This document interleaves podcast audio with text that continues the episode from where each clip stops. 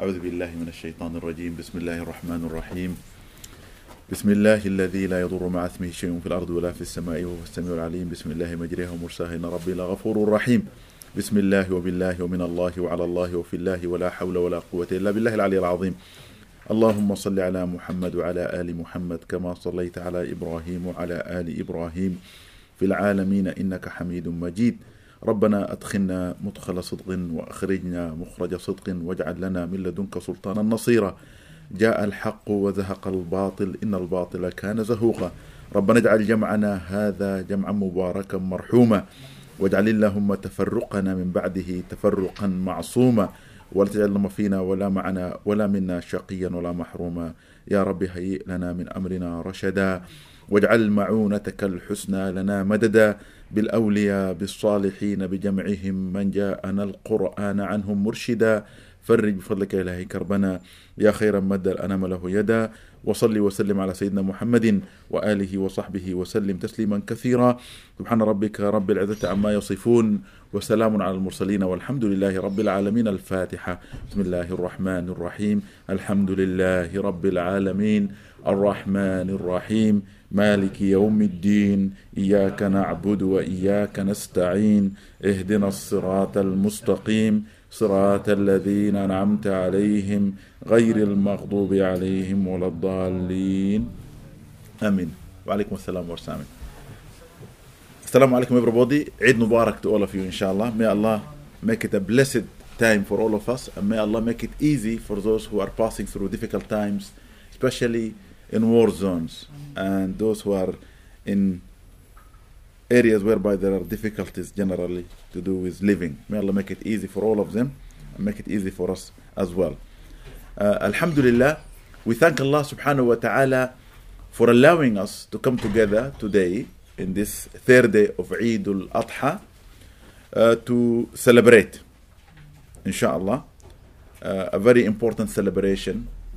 Uh, it was Eid al-Adha, but uh, it is also important to realize it's not finished yet. Four days for Eid al-Adha. The Hujjaj tomorrow, they will finish and they will return to Mecca to complete the rituals. And those who will go to Medina, they will go. And those who will not go to Medina, they will come back, inshallah. In peace. So, today our topic, inshallah, is Tawbah. It's a very beautiful word. Uh, I, I, I made an agreement with Sakina at the beginning when we thought we will do Salam Sunday, we will talk about one word only. So this word we chose today is Tawbah, which literally meaning repentance. Okay, repentance, Tawbah. Uh, it is four letters. Ta, Waw, Ba, and Ta at the end. Okay, four letters. And subhanallah, as I always do, I like to link letters to the names of Allah subhanahu wa ta'ala because to me everything is initiated by Him and everything will return once more to Him. It is Him who is important. Everything else is not important. The relationship between the created and the creator is like the body and the shadow. The shadow will take shape when there is light reflecting on the body. And that shadow could be shorter or longer depending okay, upon the distance between the source of light and the body and the timing. The same thing. Everything that is created to those who know is like a shadow. But the creator is the source. Subhanahu wa ta'ala, Allah Almighty. So this is why I return to the names. Allah said in the Quran, أعوذ بالله من الشيطان الرجيم ولله الأسماء الحسنى فادعوه بها. For Allah are the most beautiful names. Do call Him by those names. Call Allah by the names. It's really amazing to learn the names of Allah. And Rasulullah says in the hadith, لله تسعا وتسعين إثما من أحصاها دخل الجنة. For Allah there are ninety-nine names. Whosoever manages to memorize them and act upon those names which he can act upon to perfect his character, and call upon Allah using alaykum as-salam, using those names? Definitely, for sure. Alaykum as-salam wa rahmatullah. Alaykum as-salam. Allah will allow this person to enter paradise. Very important. Okay? So this is where my linking of letters to the names. So the letter Ta, at the beginning and at the end. The most important name beginning with Ta is Tawwab. Tawwab literally is the one who returns to his creation when they call upon him, who turns to his creation, who asks his creation to turn to him, and then he's there ready for them to accept them, okay? To give them what they want and to forgive their sins or their shortcomings, okay? Tawwab. It is a beautiful name, okay? And it is good for a person to call Allah by that name when, when you feel anguish, when you feel fear, when you feel the earth is becoming so small, okay? The place you are standing is no longer yours. Everything you try to do, you are unable. The will is not there. Rest assured, there is a barrier because the source is kept away from you. So the energy is not reaching, so you need to call upon him. Even if you are not going to him, he will come to you. Ya Tawwab, O you who returns, O you who comes to his servant when he calls. Ya Tawwab. Just keep it. It's a beautiful name. Okay? It's a very, very beautiful name to call Allah with. And the Waw is from Wahid, and we know he is the only one that you can turn to, seeking forgiveness, nobody else. You can turn to the created when you wrong them, to ask them to forgive you. But ultimately, it is him, because he is the judge. Either he will accept or not accept. And we will talk about this. Wajid, okay, the initiator, the one who initiates all that which is created, okay, the one initiates everything. Nothing is initiated without his permission. Allah said in the Quran, وَإِن مِّن شَيْءٍ إِلَّا عِنْدَنَا خَزَائِنُهُ وَإِن مِّن شَيْءٍ إِلَّا عِنْدَنَا خَزَائِنُهُ. There is nothing that you can think of, you know or you don't know, only that it is with us. لا حول ولا قوة إلا بالله العلي العظيم. There is no power nor will, only by him. So don't think you have anything in the matter. Yes, you can choose, you can strive to do, but without him, you will be unable to. The support is from him. And then Wasi', ever-encompassing. The ever-encompassing. He encompasses everything. Allah said in the Quran, وَسِعَ كُرْسِيُّهُ السَّمَاوَاتِ وَالْأَرْضِ. The overall encompassing, just his chair, forget about his throne. If you put it to measure it physically, if it's not physical, but if you want to, it will encompass the heaven and the earth. And today we know through science that the world is increasing in space, and we don't know how many years of light we can reach just the space between us and the heaven, the higher heavens. We don't know. This is a huge misunderstanding by us, because we have no means of measuring. We can do as much as we can, but we really can't. There is a lot for us to learn to understand the world that we live in. Although all that which we can see with our eyes, it is up to us to investigate it, to interrogate, to find out, to research. That is our duty. It's a sign of wanting to know Allah subhanahu wa ta'ala. So his chair encompasses the heaven and the earth, and the relationship between the chair and the throne is like a ring thrown in a desert. If you just take the North African desert, take a ring, a small little ring, throw it in it, what is the percentage of that ring to the area of the desert? If you fly as far as possible to look down, it's nothing compared to the desert.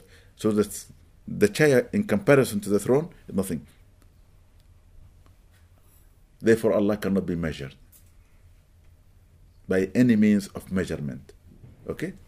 Space, direction, time, or place. No way. This is not the way to do it.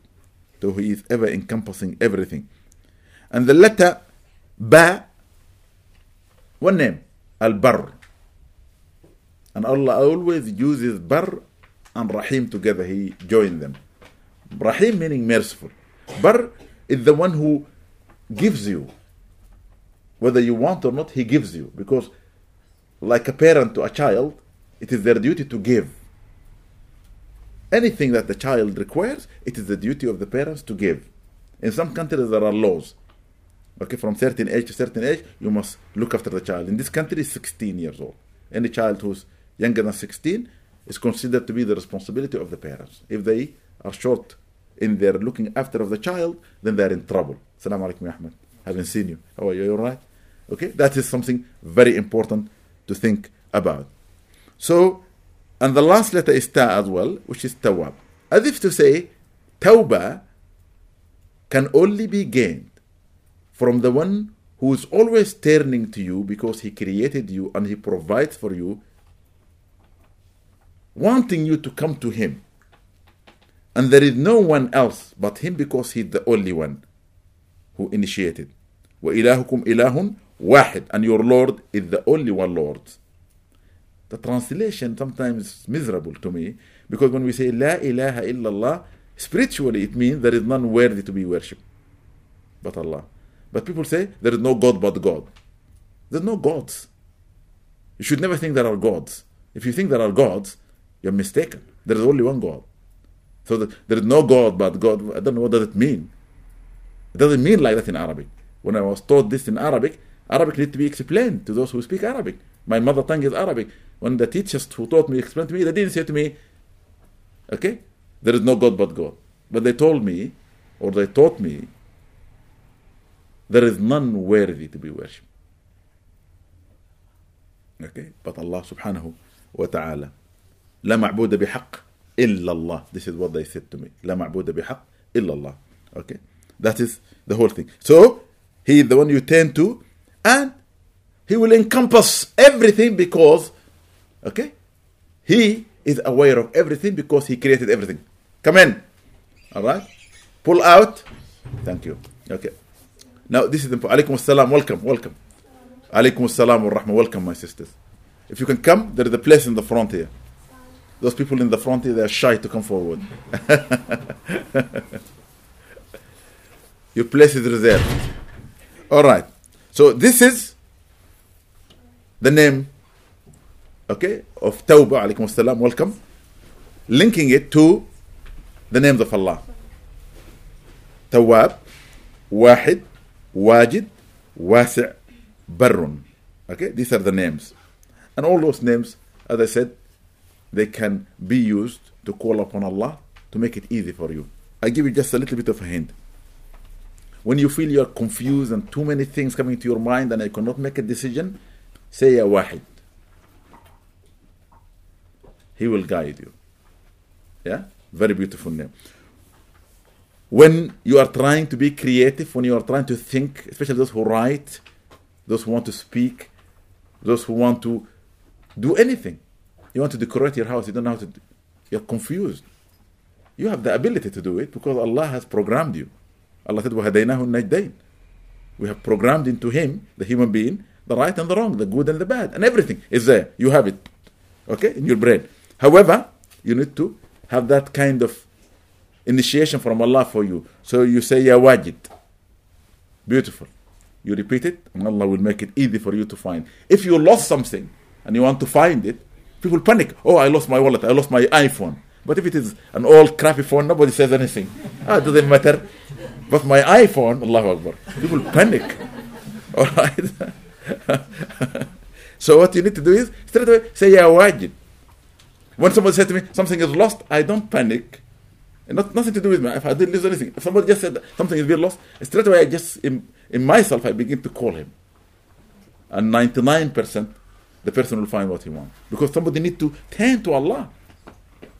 Allah says in the Quran, "Fafirru ila Allah." Do run, escape to Allah subhanahu wa taala. Do rush to Allah. Ask of Allah. And Allah will give you. Okay? This is absolutely important for you to think about. If life becomes so narrow and the path becomes so difficult to go on to, and you are not able to choose the right choices, say Ya Wasi', or you all encompassing. Please make it easy for me. Show me the ways. Because there are not one way, there are many ways for you to reach your destination. And if you want Allah to gift you, to give you, to be kind to you, say Ya Barr. Okay? Just, just call the name. Make it something. And to me, in order for you to utilize those names generally, properly, every day you should read them. I was taught after every salah, when I make my dua, I call Allah by His names. So I read my hands and I say, Ya Allah, Ya Rahman, Ya Rahim, Ya Malik, Ya Quddus, Ya Salam, Ya Mu'min, Ya Muhaymin, Ya Aziz, Ya Jabbar, Ya Mutakabbir, Ya Khaliq, Ya Bari, Ya Musawwir, Ya Ghaffar, Ya Qahhar, Ya Wahhab, Ya Razzaq, Ya Fattah, Ya Alim, Ya Qabid, Ya Khafid, Ya Basit, Ya Rafi', Ya Mu'izz, Ya Mudhil, Ya Sami', Ya Basir, Ya Hakam, Ya Adl, Ya Latif, Ya Khabir, Ya Halim, Ya Azim, Ya Ghafur, Ya Shakur, Ya Ali, Ya Kabir, Ya Hafiz, Ya Muqit, Ya Hasib, Ya Jalil, Ya Karim, Ya Raqib, Ya Mujib, Ya Wasi', Ya Hakim, Ya Wadud, Ya Majid, Ya Ba'ith, Ya Shahid, Ya Haqq, Ya Wakil, Ya Qawi, Ya Matin, Ya Wali, Ya Hamid, Ya Muhsin, Ya Mubdi, Ya Mu'id, Ya Muhyi, Ya Mumeet, Ya Hayy, Ya Qayyum, Ya Wajid, Ya Majid, Ya Wahid, Ya Ahad, Ya Fard, Ya Samad, Ya Qadir, Ya Muqtadir, Ya Muqaddim, Ya Muakhir, Ya Awwal, Ya Akhir, Ya Zahir, Ya Batin, Ya Muhit, Ya Jami', Ya Ba'ith, Ya Shahid, Ya Haqq, Ya Wakil, Ya Qawi, Ya Matin, Ya Wali, Ya Hamid, Ya Muhsin, Ya Mubdi, Ya Mu'id, Ya Muhyi, يا حي يا قيوم يا واجد يا ماجد يا باعث يا شهيد يا حق يا وكيل يا قوي يا متين يا ولي يا حميد يا حميد يا حميد يا حميد يا محصي يا مبدي يا معيد يا محيي يا مميت يا مالك الملك يا ذا الجلال والإكرام يا مقسط يا جامع يا غني يا مغني يا مانع يا ضار يا نافع يا نور يا هادي يا بديع يا باقي يا وارث يا رشيد يا صبور. Now this is ninety-nine names, but there are more than ninety-nine names. In fact, I have a collection at home over a thousand names. Some of them from the hadith, some of them, okay, in the Quran not mentioned, in the ninety-nine, and the Prophet mentioned, and so on. But if you read them every day, and you read them with their meaning, okay, the old man, Sheikh Umar, who always come and sit with us in our circle, he knows them by heart in English and in Arabic. And since I knew him and I was telling him about those names, he takes them very seriously. And if you notice, he's always re- repeating them. And then, subhanAllah, because they are imprinted in your heart, and they are in your tongue easy to say, and they are running in your veins, in your blood, vessels. When you want Allah by any name and you call Him by that name, He's there for you. He said, "Ad'uni astajib lakum." Call me, I will answer you. Call me, I will answer you. Wa alaykum assalam, welcome my sister. Call me, I will answer you. Just call Him, ask of Him, and He will be there for you. So these are the names linked to Tawbah. Tawbah in the Quran is mentioned in all four, only four surahs, four chapters of the Quran. In six places, okay? In six verses. Four surahs, six verses. Now, three times in Surah An-Nisa. Once in Surah At-Tawbah. Once in Surah Ash-Shura. Once in Surah At-Tahrim. But being me, somebody who always very inquisitive, wanting to know, why those four surahs? After all my research, my questioning to people who sh- told me to go away, don't ask this question, why are you asking such question? My own way came to the conclusion that An-Nisa is the surah that has a lot of the laws of living as human beings and relationship between males and females and laws that govern life generally in living. At-Tawbah is the surah in which Allah subhanahu wa ta'ala addresses us, okay, about those whom He will never forgive.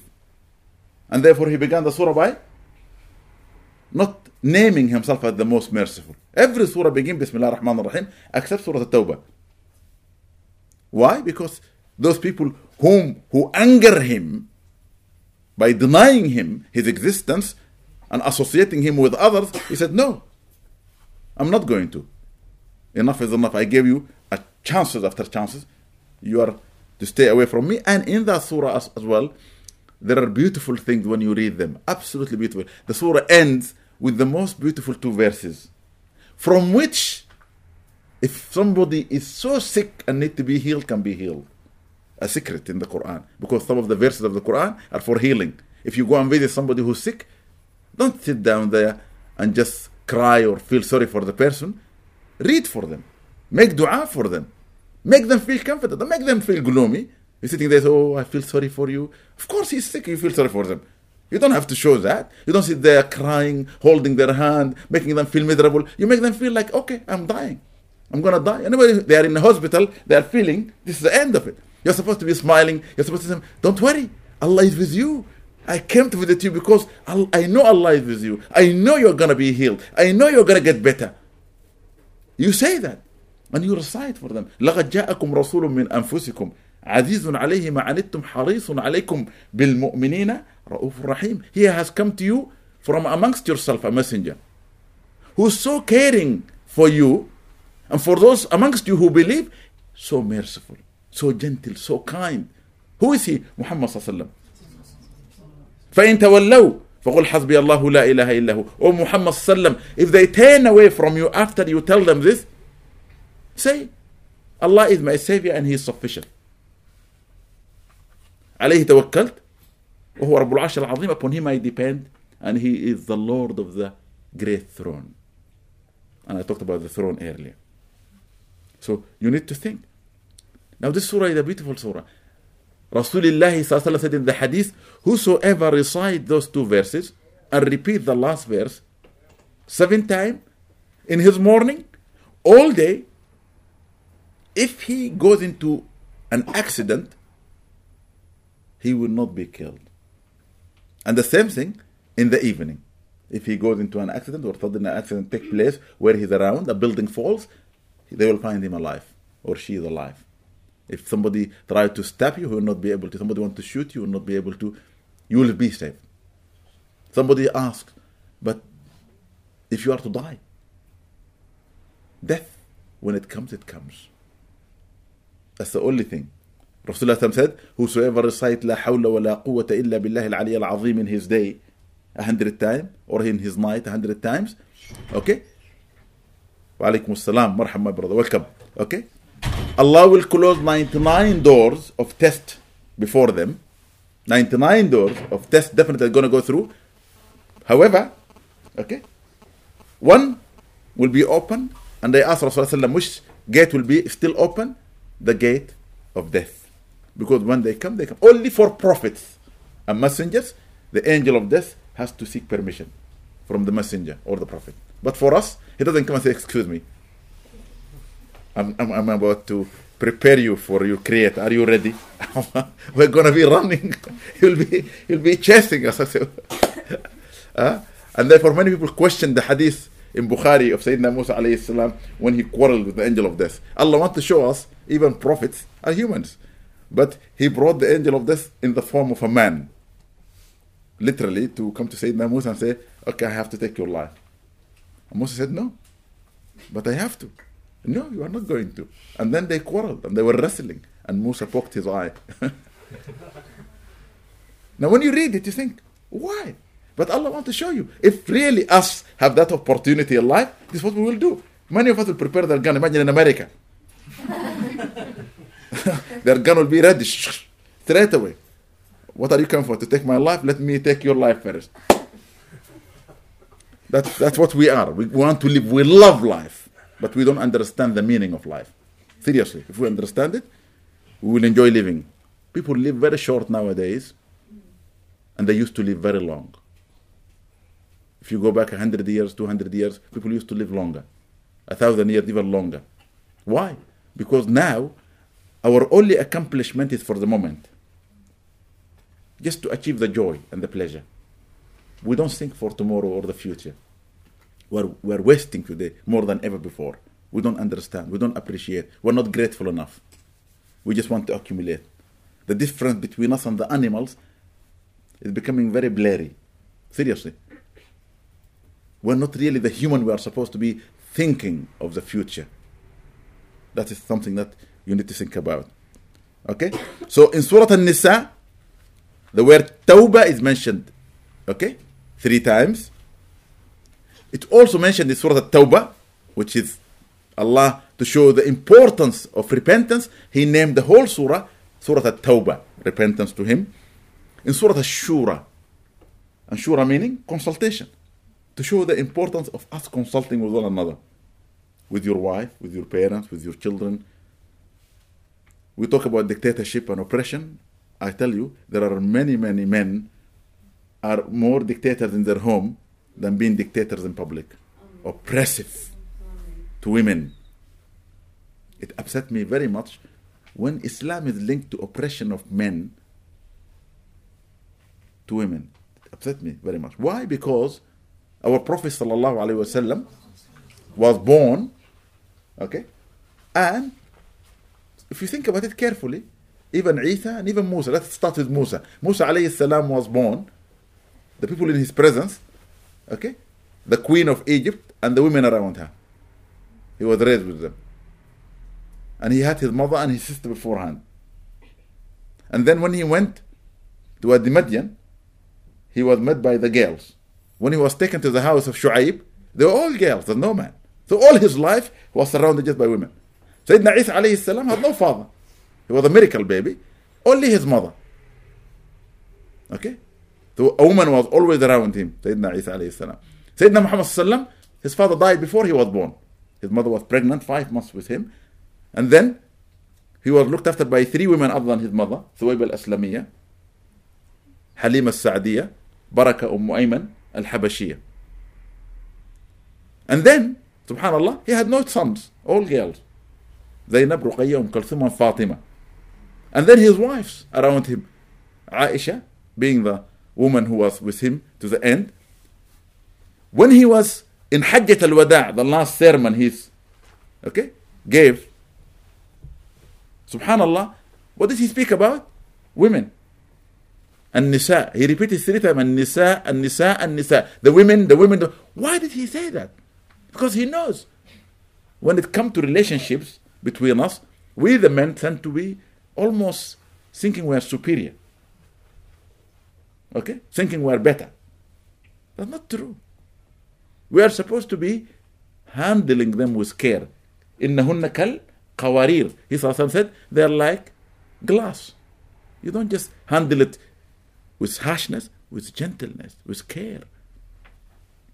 And then, subhanallah, when he was so sick in his house, and he couldn't come out for salah, and he asked Abu Bakr to leave the salah, and then suddenly he got up and went and sat on the minbar, and he was sweating buckets. They say there is no man they have ever seen sweating like that. And he gave a sermon talking, and people were crying, and he was insisting to the men sitting there, An-Nisa, alaykum bin Nisa.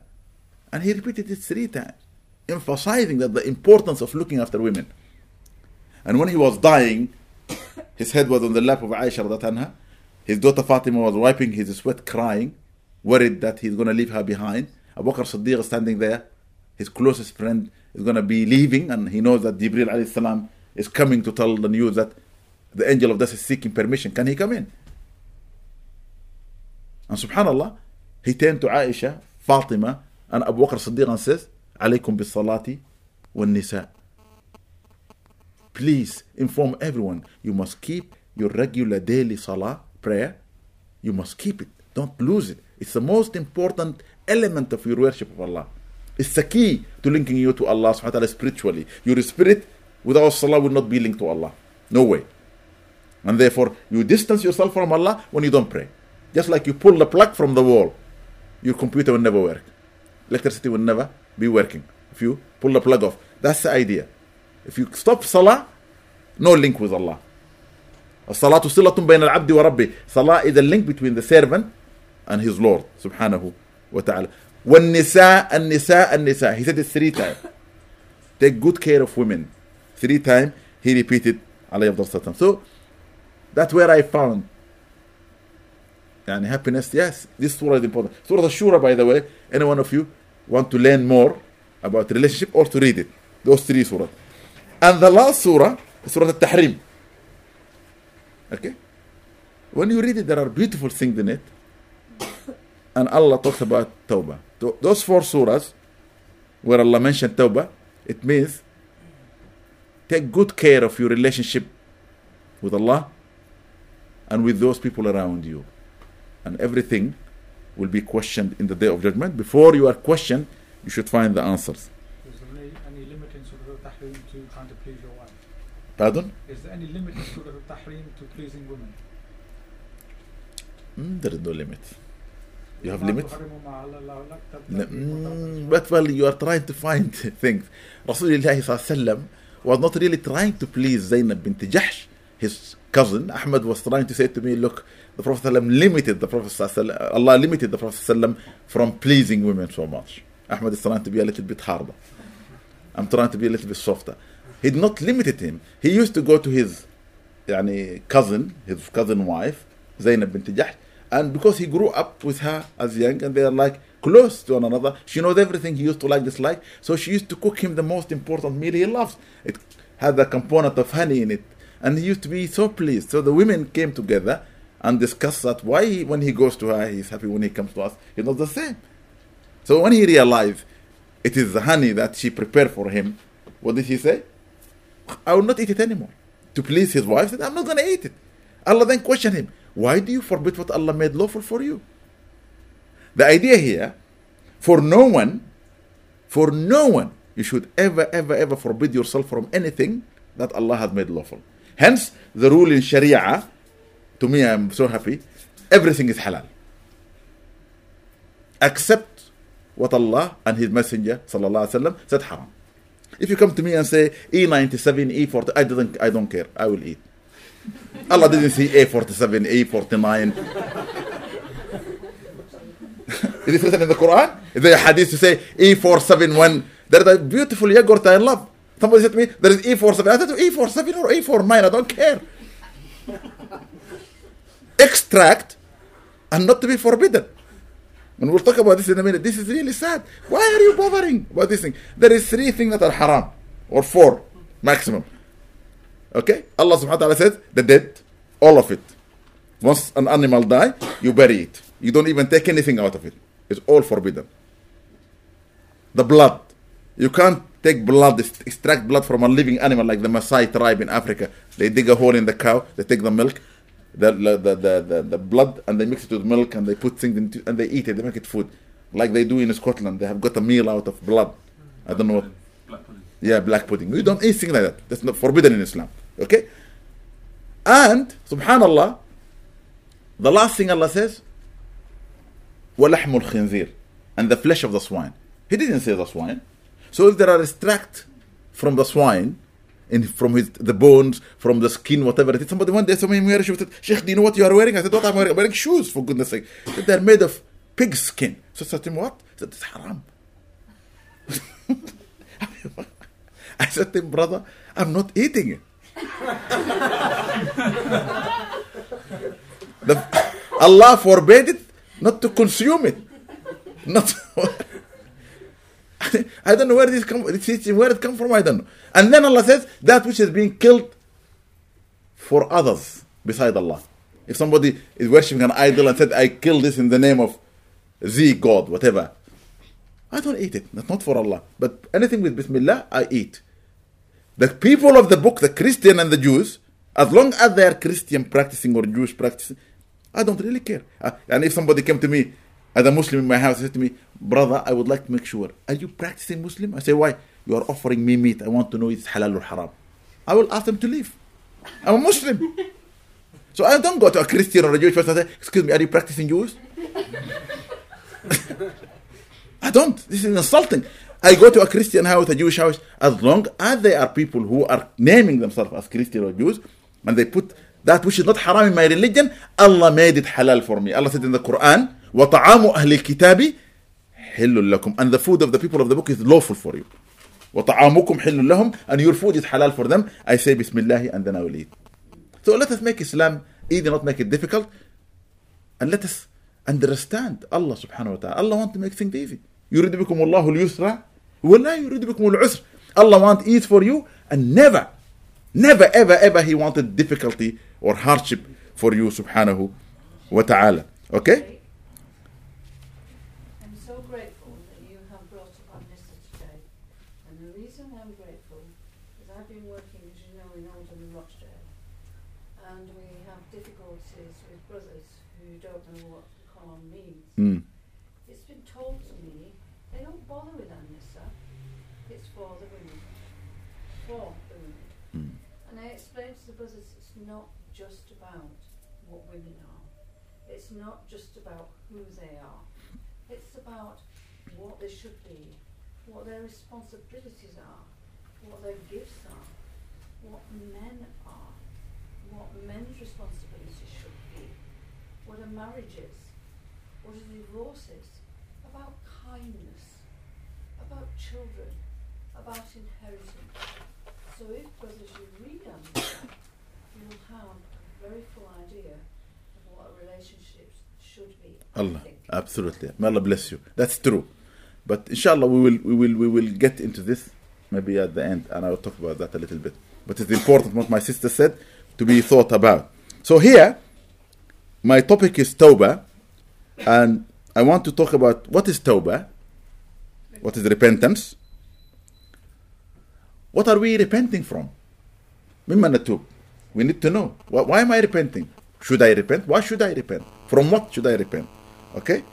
And then, what are, okay, the rules, okay, or the rights of tawbah, or the pillars of tawbah. There are rules there we need to follow. And what is the medicine? How can we heal ourselves through repentance? These are four areas I'm going to mention, inshallah, and go through.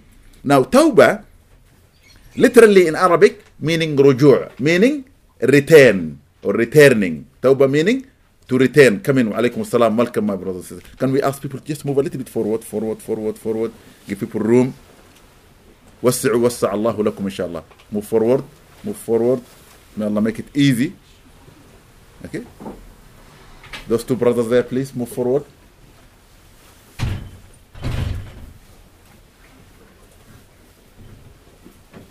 So literally, the word tawbah meaning rujoo'. Come here. The place here, inshallah. You can sit with my brothers. Okay. Tawbah meaning rujoo'. Taba ay raja'a. Taba ay raja'a. Taba meaning repented or returned. Somebody who re- repented meaning somebody who returned back to the origin. Now, once upon a time, I was with this great sheikh. And he explained it to me so simply, so easily. He has drawn for me a line, okay? Like this.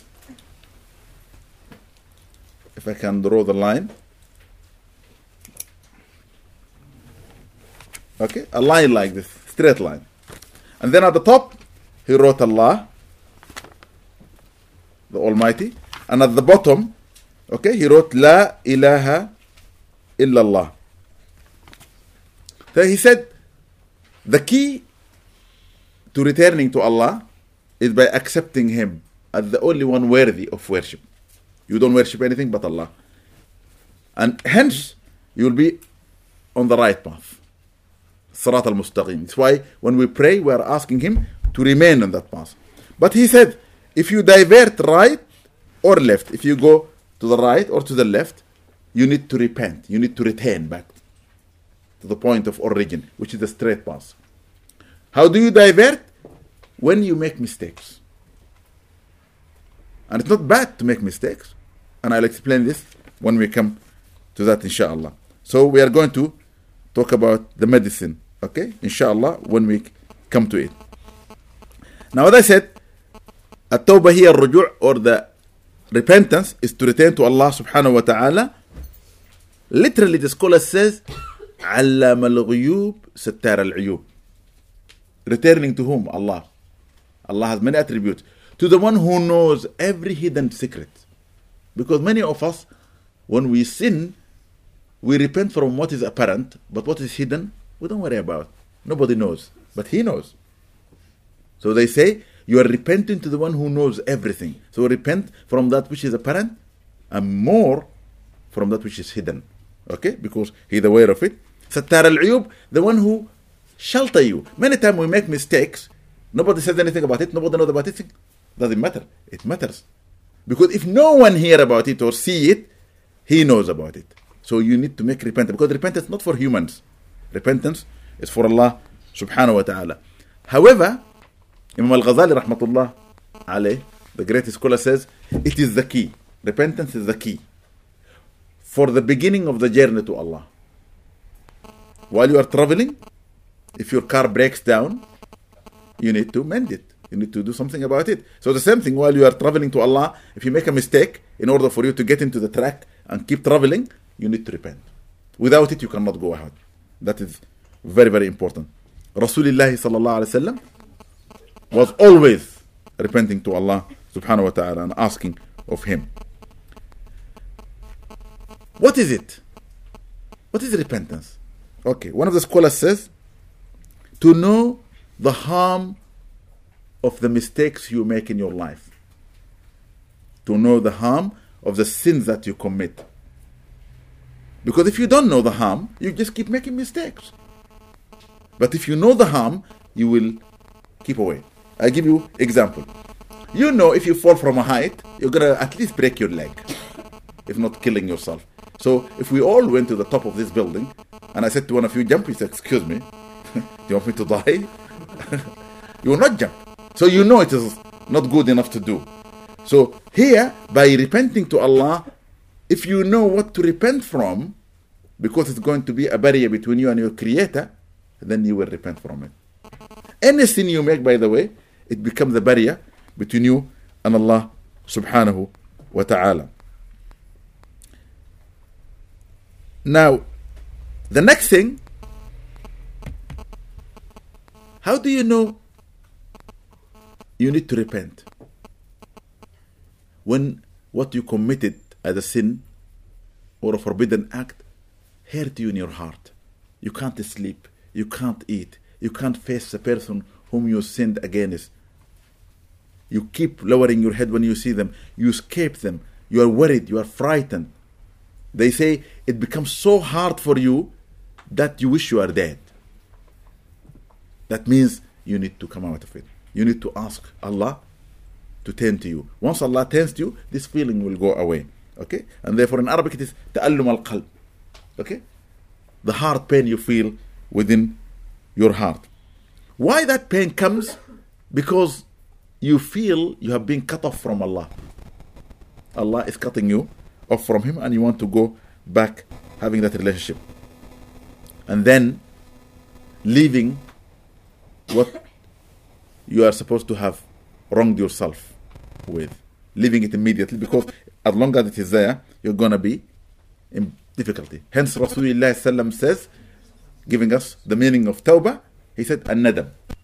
Qala Rasulullah, An-nadam at-tawbah. This is a small hadith. Everyone can memorize in Arabic even.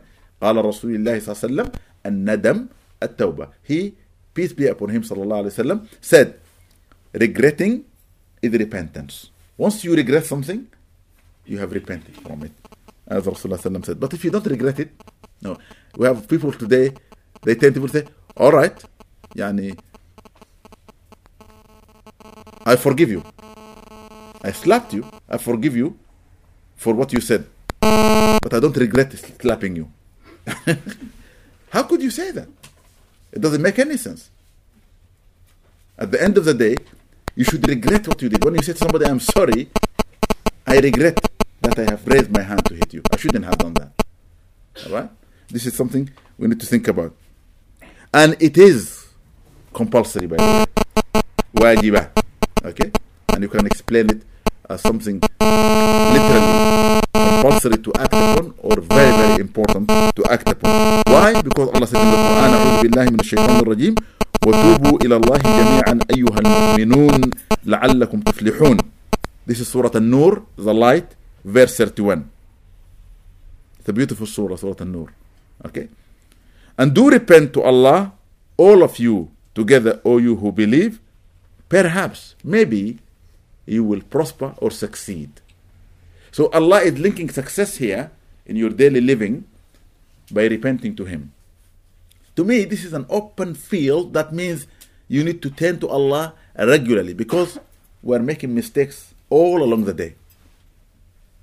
From the time we wake up to the time we go to bed, we make too many mistakes.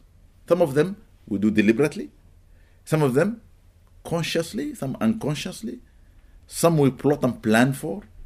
Okay? Some by accident we are there and the mistake takes place. So we need to be careful that whatever we do, we need to turn to Allah and ask His forgiveness. Allah also, subhanahu wa ta'ala, in many, many verses speaks, okay, about people turning and asking Him for forgiveness. But the Prophet sallallahu alaihi wasallam says, Ya ayyuhan nas, tubu ila rabbikum fa inni atubu ilayhi fil yawm mi'ata marra. O you mankind, do turn to Allah and seek His forgiveness, for I, Muhammad sallallahu alayhi wa sallam, do turn to Him every day an infinite time. Mi'a, literally meaning infinite. But to make it easier for us, we can translate it as a hundred times. So each one of us, every day, once you wake up and until you go to bed, you must ask Allah a hundred times to forgive you. Minimum. This is, to me, a must. If you go a day without doing that, that is a mistake. That is a mistake. You are like a builder who's carrying on building, but the mistakes he's making in the building, he's not correcting. By the time he finishes, there is too many mistakes. When they hand the building over, and the inspectors coming to look into it, okay, to take over the building, they'll find too many mistakes. They must be corrected before it's taken. And in many cases, the building constructing company is charged for those mistakes because there is a delay in the delivery of the building. So why should you put yourself in that position? Every time you make a mistake, correct it. Keep going. Correct your mistake. This is what the Prophet ﷺ is encouraging us there. The next question, from what should we repent? Here, everybody must listen. Because there are too many things being said. Many people say different things. But this is the easiest way I can make it for you. We repent from sins. But sins, they are in two categories. Big sins and small sins. Big mistakes that we make in our life, and small mistakes, we make many of them. All of us. We make them every day. I know for sure there's no day I pass without making a mistake. You make mistakes. Rest assured. Okay? Why I'm saying this? Because the Prophet said in the hadith, كل ابن آدم خطاء. Every son of Adam or daughter of Adam is a sinner. وخير الخطائين التوابون. And the best of those who sins are those who repent, who seek forgiveness from Allah. We all sin. If somebody came to you and said to you, look, I am faultless. I never make mistakes. I am sinless. Just walk away.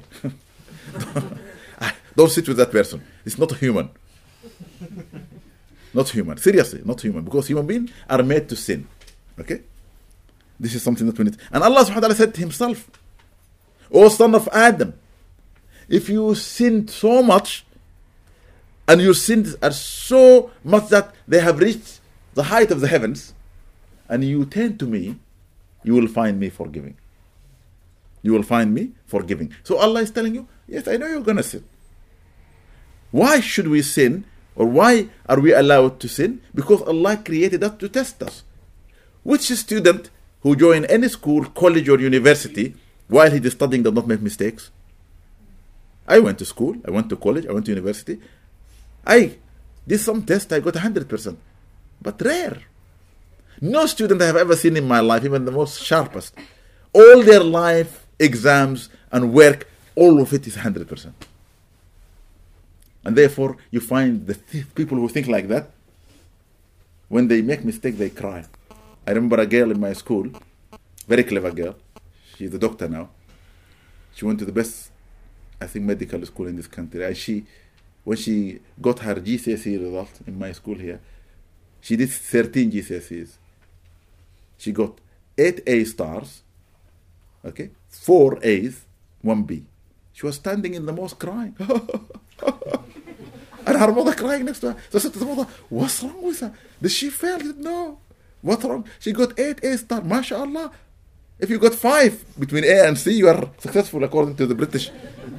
She is lucky. A, she got eight A's. No, she got also four A's. Wow. So why she's crying? One B. I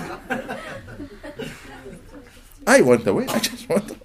I just, I did not even give sympathy. No, no. I, I'm not wasting my time. This is ungrateful. Am I right or wrong? Ungra- don't be ungrateful.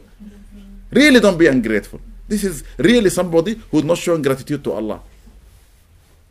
The government is saying if you get five G C S Es, A to C, you succeeded. Here I have got somebody who have got eight A stars, more than what the government wants, in the highest level. Four A's, that's twelve. Almost more than double what the government wants. And one B. And B is not bad. B is a very good grade, but don't put B down, you see? Don't put it down. Okay? Now, but the sins of the human being are of four categories.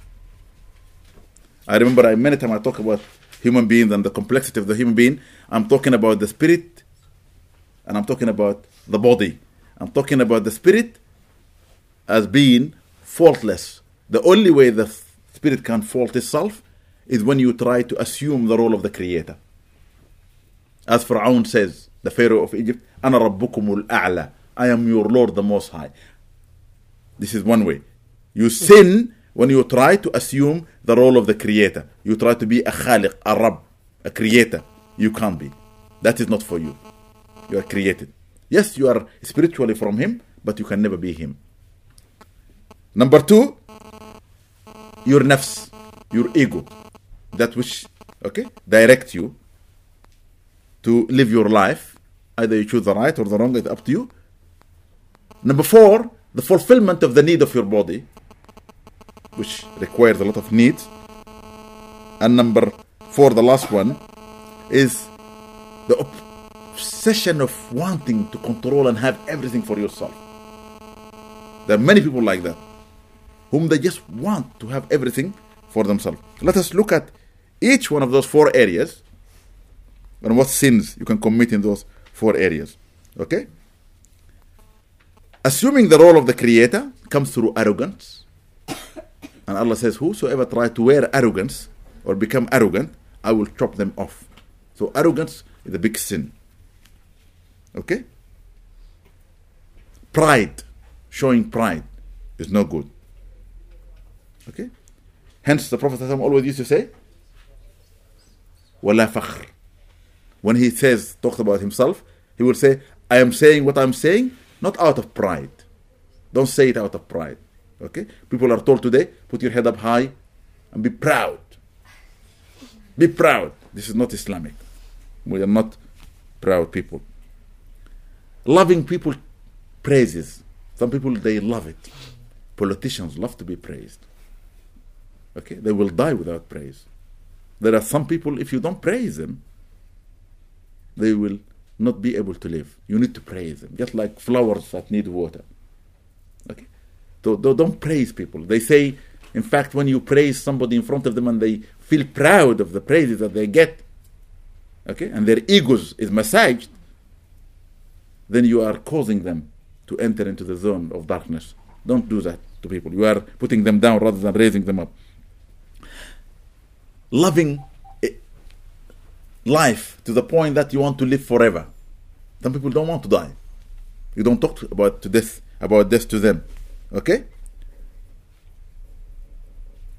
The loving of the oppression of man. Like what Hitler did. Hitler was an strange man. Really, to me, strange. Because he wanted not just to be like Pharaoh, but he wanted others to be oppressed. And he says it. Because I am from the highest blood of the human beings. Nobody is higher than me. And therefore, anybody else who is not from the same blood should be put down. That's not proper. Okay? And jealousy.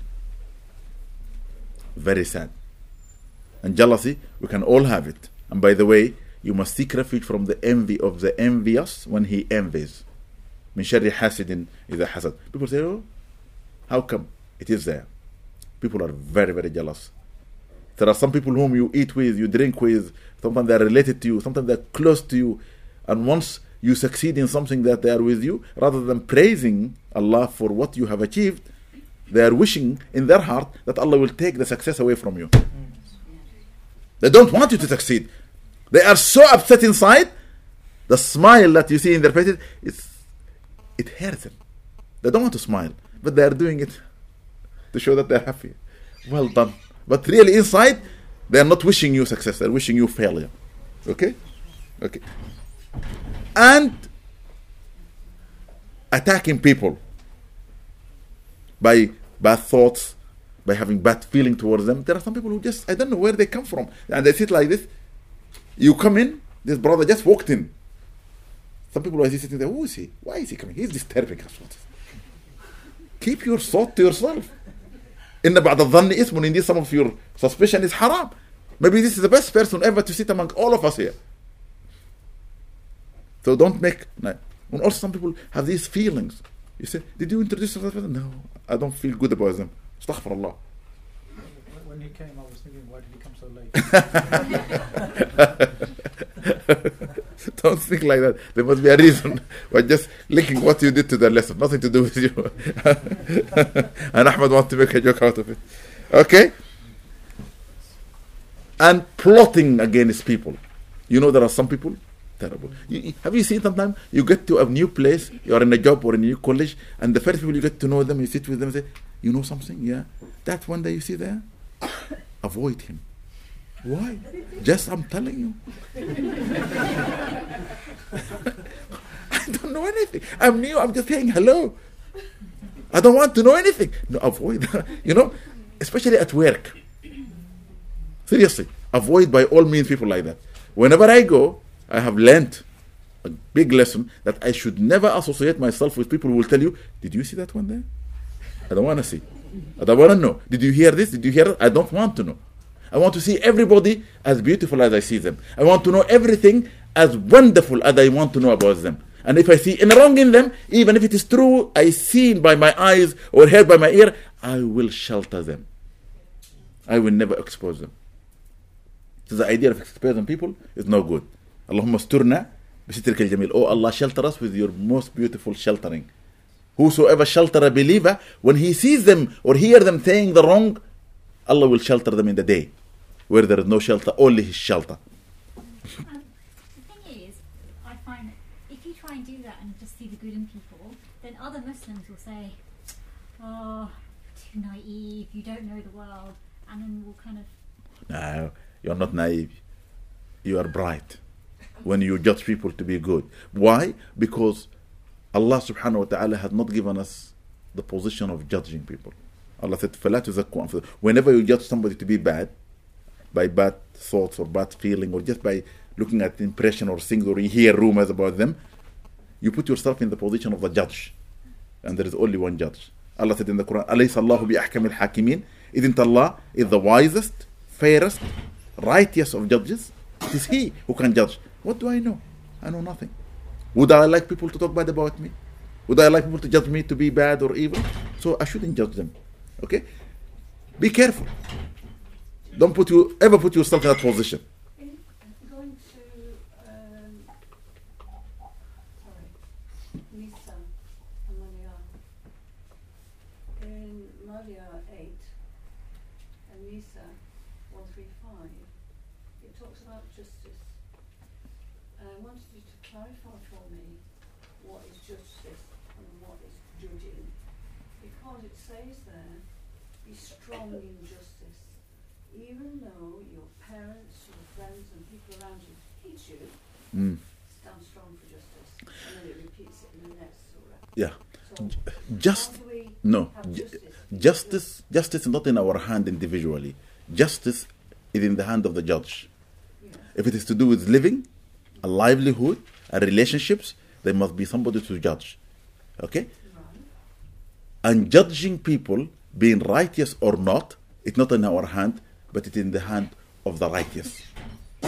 Allah subhanahu wa ta'ala. But being strong in justice, literally what Allah is trying to say, if you have a right and you want to gain your right, then go about it through the right way and be strong in putting your case to get the justice that you deserve.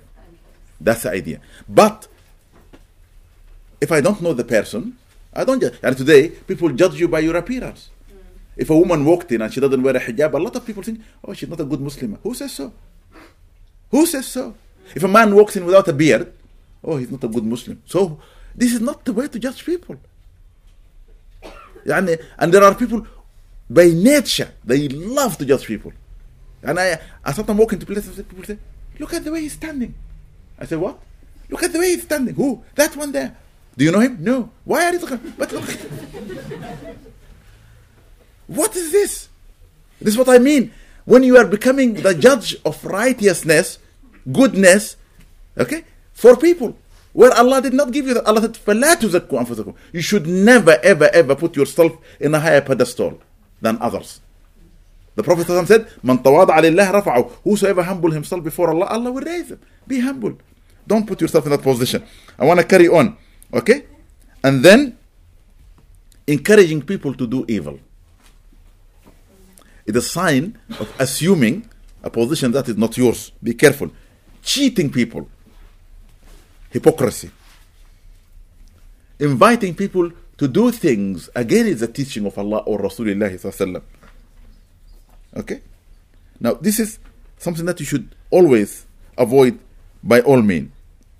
Because at the end of the day, you are here to live your life to achieve success for yourself. But that success can never be a success without you doing it with sincerity, following the teaching of Allah from the Holy Quran and the teaching of Muhammad ﷺ from what he has said, done or approved while he was living amongst us, alayhi salatu wasalam. Okay? Now,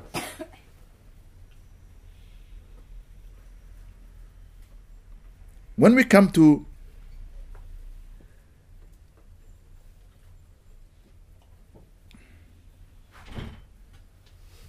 I saw somebody's coming. Okay? Allah subhanahu wa ta'ala says, أعوذ بالله من الشيطان الرجيم إن تجتنبوا كبائر ما تنهون عنه نكفر عنكم سيئاتكم وندخلكم مدخلا كريما. If you avoid the big sins that we have forbidden for you, we will f- forgive your sins and we will allow you to enter from a, from a noble entrance. Okay? Literally, Allah here is trying to say to us, there are sins that you should avoid by all means. They are called kabair. There is many books written about this. There is the book Kitab al-Kabair.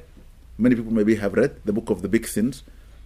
In fact, when I joined my present employment, I was asked to give every teacher working with me or an employee this book.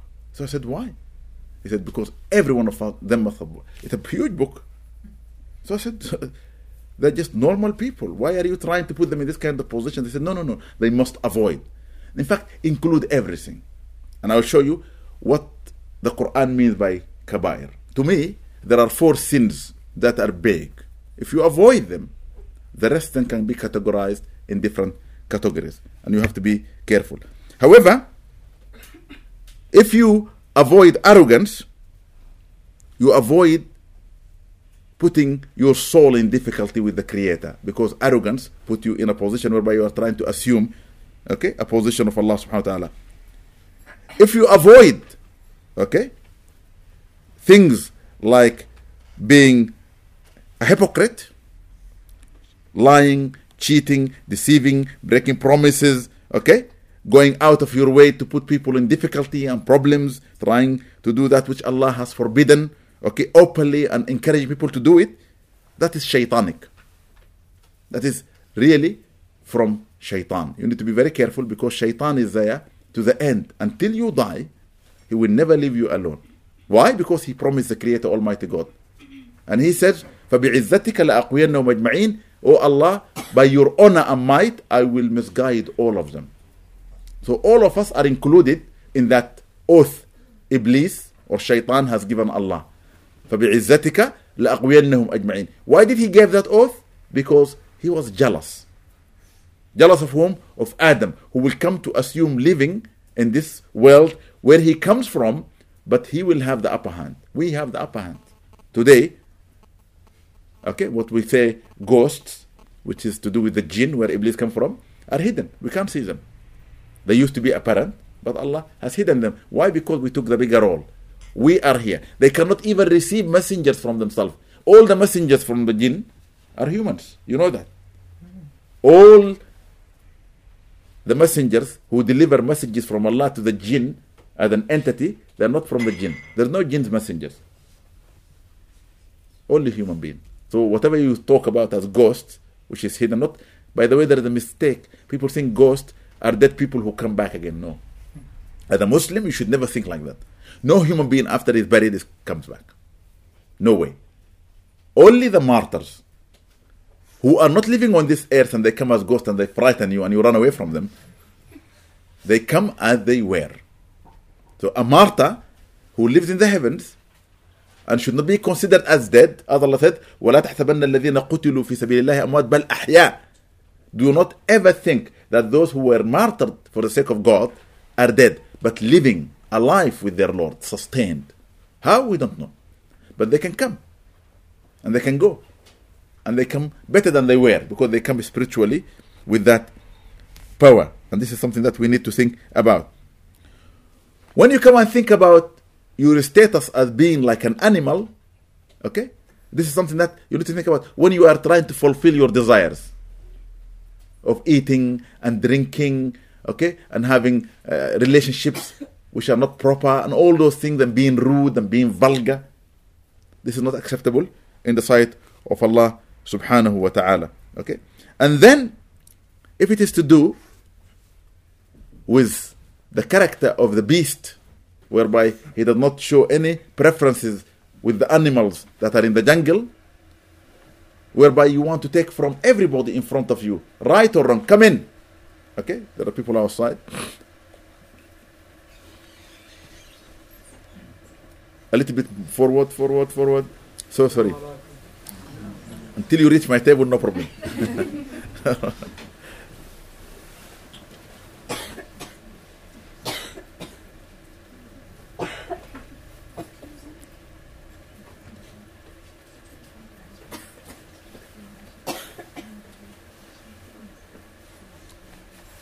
Wa alaikum assalam, my brother.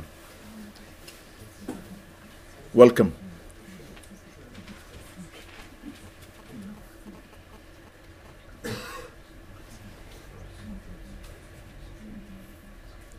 So I've got to repeat this again, please. I want you to concentrate with me.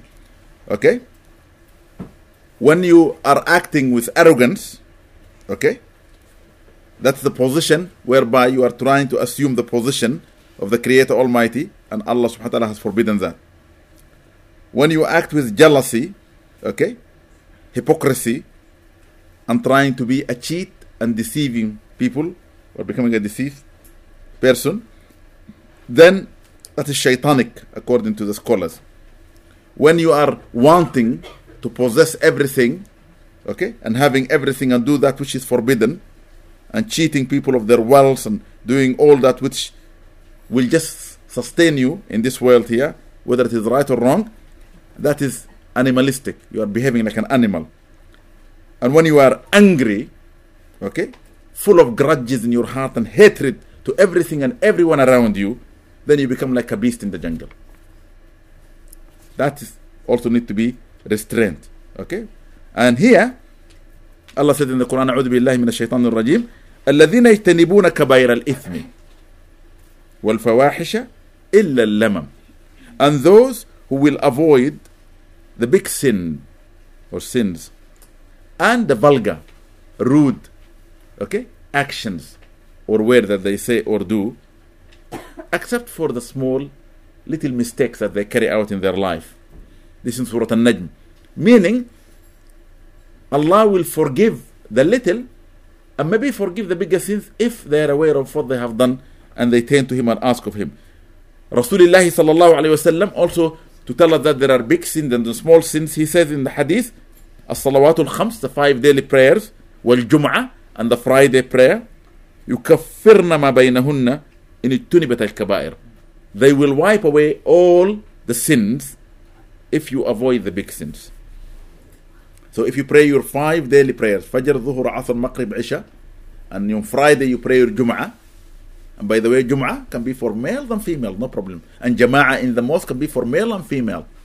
It's so beautiful when I open the television and look at the Kaaba, and women are mixed with the men. You see that? A man with his family is praying together. There is no distinction. In the greatest place on this earth, the Kaaba, the house of God. That's the biggest mosque on the earth. No distinction. And here I am living in the twenty-first century, in the Western world, and there are mosques built, and in their constitution, no one should step in this mosque. Why? Haram. Seriously. It is, doesn't make sense to me. It's cultural perhaps, but not religious. It's not from the deen that I believe in and I follow, because women should be encouraged. Yesterday, the day before yesterday is Eid. The Prophet ﷺ, كَانَ يُحُثُّ نِسَاءَهُ عَلَى الصَّلَاةَ الْعِيدِ. He ﷺ used to encourage his women to go to the Eid prayer. But we don't want to do that, okay? And this is very sad. We should be very careful, okay? And then in another riwayah, another narration of this hadith, he ﷺ said, "Kafarat lima baynahunna illa al-kabair." This will wipe away all the sins except for the big sins. Okay, this is reported in Sahih Muslim, by the way. Now, what are the kabair? What are the big sins that we should avoid by all means? Abdullah ibn Umar ibn al-As, radiyallahu ta'ala anhu, the conqueror of Egypt, he's buried today in Egypt. If you go to Egypt, go to Cairo, you must go and visit the mosque of Abdullah ibn Umar ibn al-As. It's a beautiful mosque, one of the nicest mosques you visit, and he is buried there. Okay? That is something you need to do, inshallah. Amr ibn al-As is not known where he is buried. They say in the mountain in Cairo. But Abdullah is known. His mosque, he is buried there, just like Imam al-Shafi'i, Hussein is buried there. Okay? These mosques are beautiful mosques. He says, قال رسول الله صلى الله عليه وسلم الكبائر, the big sins. Who says them? The Prophet صلى الله عليه وسلم. He is the teacher to me, and from him I take my lesson. He says, Al-Ishrak Billah, taking partners with God. This is the big sin. Uqooq al-Walidain, committing sins against your parents. Being abusive, being oppressive to your parents is a big sin in the sight of God. Because Allah said, Anishkur li wa li walidayka, be grateful to me and to your parents. I created you, but your parents created you by coming together and produced you. Without them, you are not nothing. How could you turn to the one who carried you for nine months in her stomach and weaned you for two years? Maybe some people until they die, their mothers are caring for them, ironing their shirt, doing their things. Mommy, what is for dinner? And then you turn to her and say to her awful word and you swear at your mother, you hit your mother. What kind of a human are you? You are just like turning to Allah and saying, I, I don't believe in you. Anyone who oppresses his mother, in my eyes, is not a human being. You don't oppress your mother. Al-Jannatu tahta aqdamil ummahat. Paradise is beneath the mother's feet. My mother is the most important human. Before I married my wife, she's not here, is she? She always said to me, why do you say that? I said to her, look, I want to tell you from now. Women are supposed to be looked after, cared for, everything. But there is a category of respect. Allah come first. So when the time of Salah comes, I will go for my Salah. When the commandment of Allah is to be fulfilled, I'll fulfill the commandment of Allah. Then Rasulullah comes second. For Allah said in the Quran, and when the messenger calls you for that which will bring you life, here and hereafter, you must adhere to him. I will adhere to the teaching of the Prophet. I will not restrain myself. She was looking, and then, who is next? I said, my spiritual father. Who's your spiritual father, for goodness sake? I said, the one who taught me who Muhammad Sallam is and who Allah is, my Sheikh. Because without him, my father always used to say to me, go to him first. My mother always said to me, go to him first. Don't come to us until you consult him. Because that is to do with right or wrong, halal. That's to do with the hereafter. And then I said, and she was grasping her, who is next? I said, my mother. Your mother? I said, my mother. Why? I said, she carried me for nine months, for goodness sake. She was in pain when she delivered me. If she dies, she will be a martyr. And she looked after me until I was able to look after myself. I said to her, thank God I left my mother when I was eleven. But some of my brothers lived with her until she, they died. They were there with her. My oldest brother is still alive. And my mother used to ask him like a baby. I go to Sudan, he's sitting there, did you eat? My goodness. He's like my grandfather. When I when you see him, it's like my grandfather. You saw my oldest brothers. And amazing. You see? But this is mothers for you because they love you. They care for you. Like Allah loves you and care for you. Yeah, this is this is the idea. And then I said, my father. And she said, what? I said, however, my father said to me, put your mother, your wife first. Because women are important than men. So we are before my father. Yeah, this is this is the category. This is the way you should. No, seriously, this is really very serious. Men who prefer their wives to their mothers are crazy. Because this wife, she should remember one day she will have children. She must teach her children that I am the mother. Without me, you will not be in this world. I am the mother.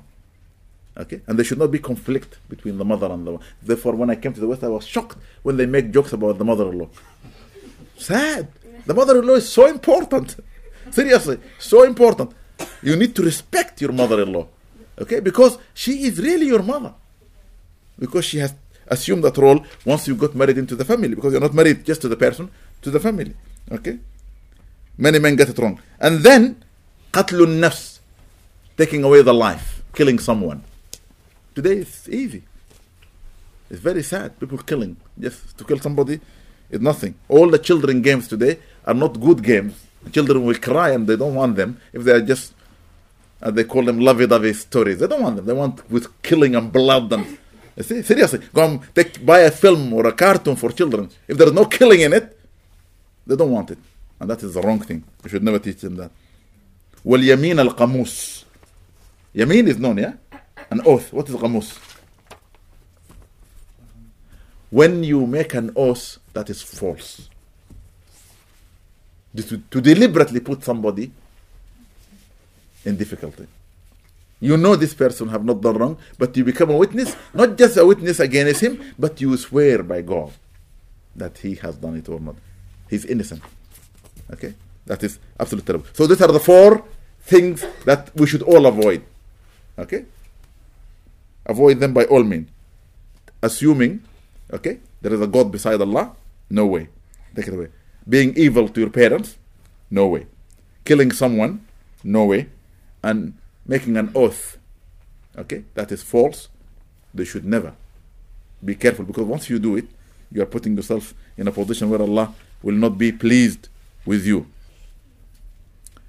However, when we look at sinning in general, in one of the narration of the Prophet ﷺ, it says that there are three areas as well we need to think about where the sin could be with whom. Okay? الدواوين ثلاثة. The areas are three. ديوان يغفر وديوان لا يغفر وديوان لا يترك. An area Allah will forgive. An area Allah subhanahu wa ta'ala will not forgive. And an area Allah will not leave. One will forgive, one will not forgive, one will not leave. فالديوان الذي يغفر ذنوب العباد بينهم وبين الله. The area where Allah forgives sins is the sins between you and Allah. You didn't pray a prayer, Allah could punish you for that or forgive you. Allah said, give your zakah, you didn't pay your zakah, it's up to Him to forgive you or to punish you. And this is beautiful, subhanallah, about Sayyidina Isa alayhi salam. When in the Day of Judgment, when it came to worship, Allah said to Isa, "O Isa, did you and your mother say to your people to take you and worship you as God beside me?" This is to do with worship. And what did Isa say? "Wicked, evil people, O Allah. I didn't teach them that. They are kuffar, they are hypocrites. Punish them in the hellfire. Put them in the deepest." Did he say that? He didn't say that. Look at the mercy. He says, "My Lord, I haven't said it, but if I have said it, you are more aware of it than myself. For I know nothing about you, but you know everything about me. If you punish them, my Lord, they are your servant. You created them. However, if you forgive them and show them mercy, you are oft forgiving, most merciful." People ask me sometimes, if a non-Muslim pass away and I went to give condolences to the family, am I allowed? Are you human? Yes, I'm human. Then if you are human, you should. Human beings should be given condolences, because losing somebody is a test from Allah. If you and imagine you lost your child, people come to you and say to you, "We are sorry for your loss," and this and that, and sitting with you, okay, making you feel whole again. And suddenly they lose somebody and they say, "No, I'm not going to them." Why? Because they are kuffar. It doesn't make sense. It doesn't make any sense to me. A man rang me, said to me, "I feel so sad. I became a Muslim many years back. I learned one of the most beautiful things in Islam is to come together at a time of loss for somebody. Anybody who lost anybody from people I know, I go with them. However, today I lost my mother, and not one single person came to me. The only thing I could feel is that because my mother is not a Muslim. But is that a reason for them not to come and at least console me? Heal me, stand by me at a time of loss?" So I said to him, they're wrong. I'm questioning now. Is it right for me to go to visit the city where my mother will be buried, my brothers and my family will be there, and they will be in a chapel or a church? Am I allowed to go there? Am I allowed to stand by them? Is it halal in Islam? I'm confused, my brother. I said, don't be confused. You're allowed to go. What shall I say? I said, you say what the Quran says. Read from Surah Al-Baqarah, the verses where Allah says, and indeed we will test you with some fear and a reduction in your wealth and those whom you love by death and that which you accumulated by living and earning, okay? Your buildings, whatever you have gained in life. But Allah says, give the good tidings for those who will act with patience. فَبَشِّرِ الصَّابِرِينَ. Those whom when they are conflicted, okay, with a musibah, that means something like this happening to them, Allah is taking what He has given away from them, they say, Inna lillahi wa inna ilayhi raji'un. We are from Allah and to Him definitely we will be returned. Allah said, أُولَٰئِكَ عَلَيْهِمْ صَلَوَاتٌ مِّن رَبِّهِمْ. Those whom Allah will shower them with mercy and comfort them and put peace and tranquility in their hearts. وَرَحْمَةٌ. And Allah will shower them with mercy. Okay? This is very, very important. Very, very important. And then when you read those verses, I said to him, then if you want to pray for your mother, yes, you are allowed. But read the prayer of Sayyidina Isa to his people, okay? And it will be good. And he, subhanAllah, listened to me, wrote everything, and he went and did what I told him. He said to me, not one single member of my family, those who even stopped talking to me after I embraced Islam, only came and embraced me, and they were crying and saying, we didn't know. Thank you for coming. Thank you for saying such beautiful words. Because he's not saying his words. He's only repeating the word of the Creator, Almighty God. Please let us not make religion so harsh and so hard, where the Creator Almighty, in His own word, says, Bismillahir Rahmanir Rahim, in the name of Allah, the Compassionate, the Merciful. He is the lenient, He is the gentle, He is the kind. This is Allah. Allah is merciful. Allah's mercy comes before His anger. Okay? Allah is Ghafurur Rahim. Allah is more, uh, most forgiving, most merciful. And this is something that we need to think about. And then, أما الديوان الذي لا يغفر فالشرك. The area where Allah will not forgive is when you commit association with Allah by taking partners to Him. Shirk. إن الشرك لظلم عظيم. The greatest of sins that you commit in your life, when you assume partners to Allah, when you take partners, because you are making them from your own imagination. You shouldn't. Allah is one. Allah wahid subhanahu wa ta'ala. وأما الديوان الذي لا يترك, okay, فمظالم العباد.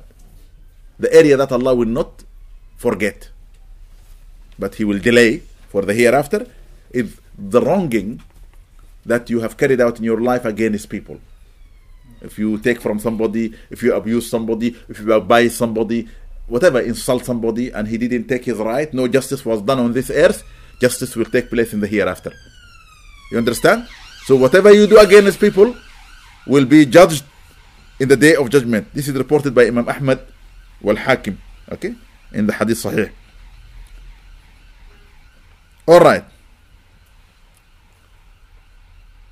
Tawbah to whom should be given? Who should be receiving repentance from Allah? Allah said, وَلَيْسَتِ التَّوْبَةِ لِلَّذِينَ يَعْمَلُونَ السَّيِّئَاتِ حَتَّى إِذَا حَضَرَ أَحَدَهُمُ الْمَوْتُ قَالَ إِنِّي تُبْتُ الْآنَ.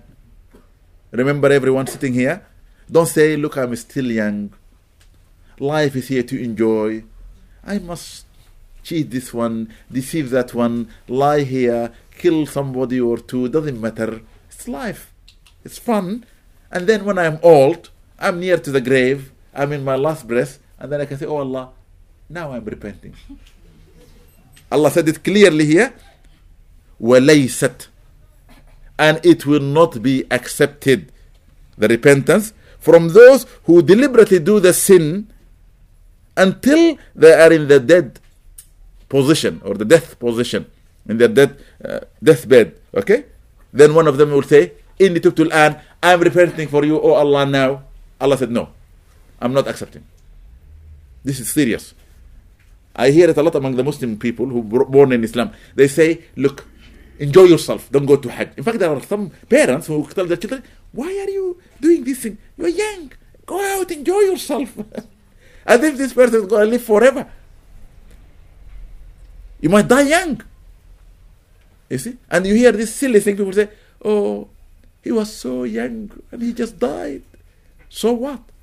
This is not for the old people. This is for the time when Allah has destined you to live up to. That's it. When the time is finished, your time is finished. Whether young or old. My grandfather from my father's side died. He was one hundred six years old. I remember him now. He was fit. He goes to the mosque every salah. He was not one single teeth was lost. Not one single uh, yani, hearing was lost or his sight. He was good.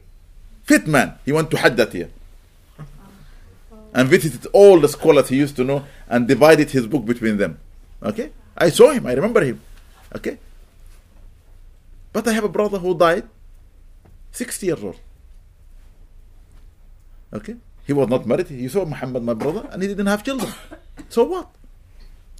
I have nephews and nieces who lost their life very younger than that, you see. And many people die. Many people die before even they are born, in the womb of their mothers. So what? This is the, the time distance for you. This is in the hand of Allah subhanahu wa ta'ala. So don't plan it and say, look, I'm going to live life, and when the time comes, and many Muslims link their repentance with going to Hajj. So you say to the person, you have got every means to go to Hajj. I'm still young. What do you mean? Well, after I do Hajj, I want to repent totally. I'm just still, I'm still enjoying myself. No, seriously, in some countries, it is it is said. In many countries, they say, don't go to Hajj young. Astaghfirullah. If you can, go because Hajj is by means. Okay? Who should receive repentance? إِنَّمَا التَّوْبَةُ عَلَى الَّذِينَ يَعْمَلُونَ السُّوءَ بِجَهَالَةٍ. Indeed, repentance is for those who sin in ignorance, without knowledge. They don't deliberately went out committing the sins and plotting and planning. ثُمَّ يَتُوبُونَ مِنْ قَرِيبٍ. Then they will repent immediately, straight away. Just like you're walking in the street, you hear somebody, you don't walk ten minutes and come back and say, where is that person? Why? I want to say sorry. You don't do that. You turn and say sorry, even if they're gone. If you are a good person, you straight away feel, I am wrong. Sorry, please. Because I'm in a rush. I hate you. I shouldn't hate you. So when you wrong someone, you should rush to say sorry. When you wrong yourself, turn to Allah and say, I am sorry immediately. Okay, this is what Allah subhanahu wa ta'ala wanted to do. And this is a commandment in the Quran, that tawbah should be after every sin we commit. Allah said in the Quran, in Surah Fussilat, verse twenty-four, أعوذ بالله من الشيطان الرجيم ولا تستوي الحسنة ولا السيئة. A good deed is not equal to a bad deed. ادفع بالتي هي أحسن. Always wipe away the evil deed or the bad deed with the good deed. Okay? And Rasul Sallallahu Alaihi Wasallam, our messenger, peace be upon him, he said in the hadith, أَدْبِعِ السَّيِّئَةَ الْحَسَنَةَ تَمْحُهَا. Follow the bad deed with a good deed, it will wipe it away. Once you wrong yourself, just straight away seek forgiveness. I find it the best medicine for me. I don't know about you. Whenever I do something wrong, I immediately try to seek forgiveness. And the best thing is to go and pray to rak'ahs. Where do we learn this from? From the Prophet Sallallahu Alaihi Wasallam. It is reported by the companions. Okay? ما حذب الرسول صلى الله عليه وسلم أمرا إلا وركع ركعتان.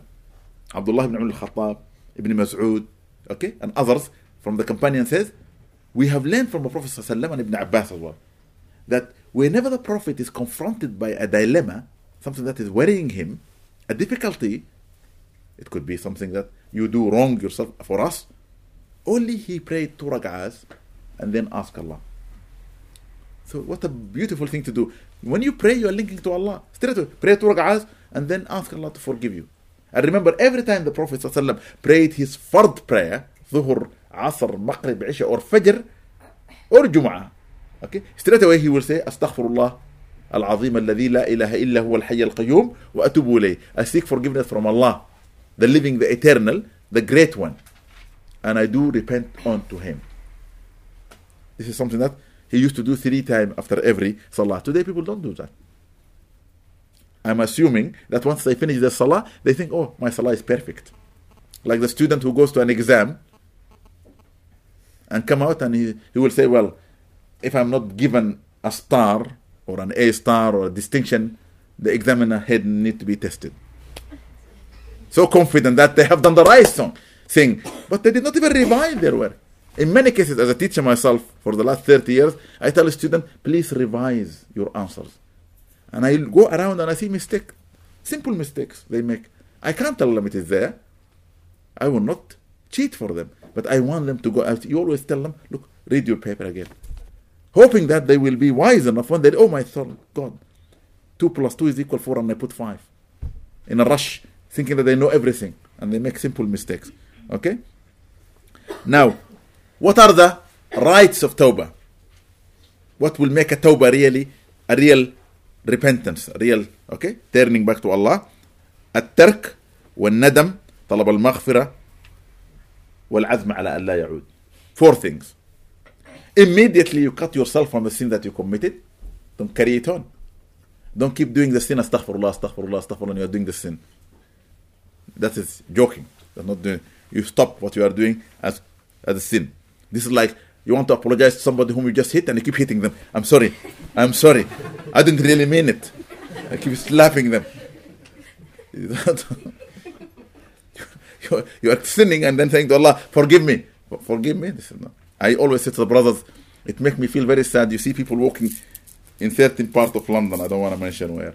And they're walking, subhanallah, astaghfirullah, astaghfirullah, astaghfirullah, subhanak, ya Rabbi. Or he said, brother, what are you doing? هذا الجمال, this beauty, subhanallah, astaghfirullah. It doesn't make sense. You have seen things like that. I have seen it many times. But it makes me just wonder. Allah is showing me things that it makes you laugh. As if Allah subhanahu wa ta'ala is trying to show you, look at this. This is a joke.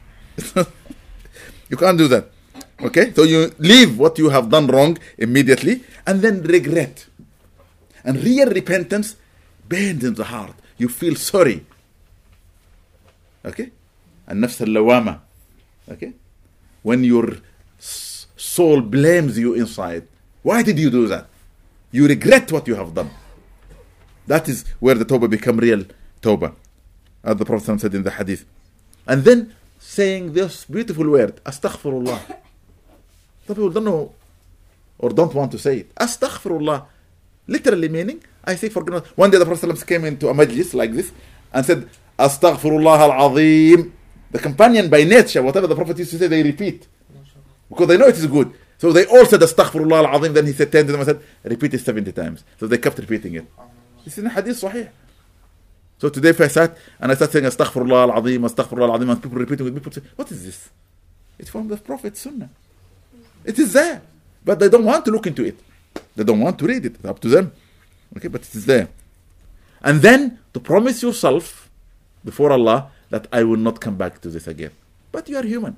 You might you might fall again into the same sin, but rush to ask Allah to forgive you. Okay? So leaving the sin immediately, regretting what you have done, seeking forgiveness from Allah, and promising yourself before Allah that you will never return. These are the rights of tawbah. Okay? And then, قال رسول الله صلى الله عليه وسلم لله أفرح بتوبة أحدكم. The Prophet was saying, by Allah Almighty God, Allah is most happiest when one of you turn to Him in repentance. Imagine. Because He created you to test you. I can't, in the school, the bad teacher, the bad parents, is when their children at home doing their homework, and the father or the mother says, have you done your homework? Yes. And then we look at them, you silly little boy, you stupid son, what is this? This is wrong. How could you say that? Or the teacher will say to the child, you are dumb. You can't say that. I was shocked when I came to this country. I was teaching maths in some English schools. And Allah, little English boys, little, and they were frightened from mathematics. I love math. And all of them said to me, I hate maths. I said, why? Because I'm dumb, teacher. What? I'm dumb. Why are you saying that? Because everybody said I'm dumb. Allah is very sad. I, I don't like teachers like that. If I hear a teacher or a parent telling their children, you are dumb or you are thick or you have no brains, no. I will fight them. Because at the end of the day, we are all equal when it comes to this. Unless this inside, physically it is wrong. There is a, a disease. Yeah? Like dyslexia. Somebody is ill. But even that one, you have no right to call them dumb or thick. All humans by right, they are intelligent. Allah had made them intelligent. But they need nurturing. They need teaching. They need knowledge. Okay? Bring me the worst child that you think in your eyes. As long as they are not physically ill, they can become the most sharpest kid. And therefore the best teachers are those who will take the least, expected to succeed, and they make them successful. Not those whom they are already successful. So if the child is already successful and I'm getting the A star, or the parents are bringing a tutor and paying every day from their blood, and then I think I succeeded, rubbish. You didn't succeed anything. Okay? So this is something that you need to think about, okay, carefully.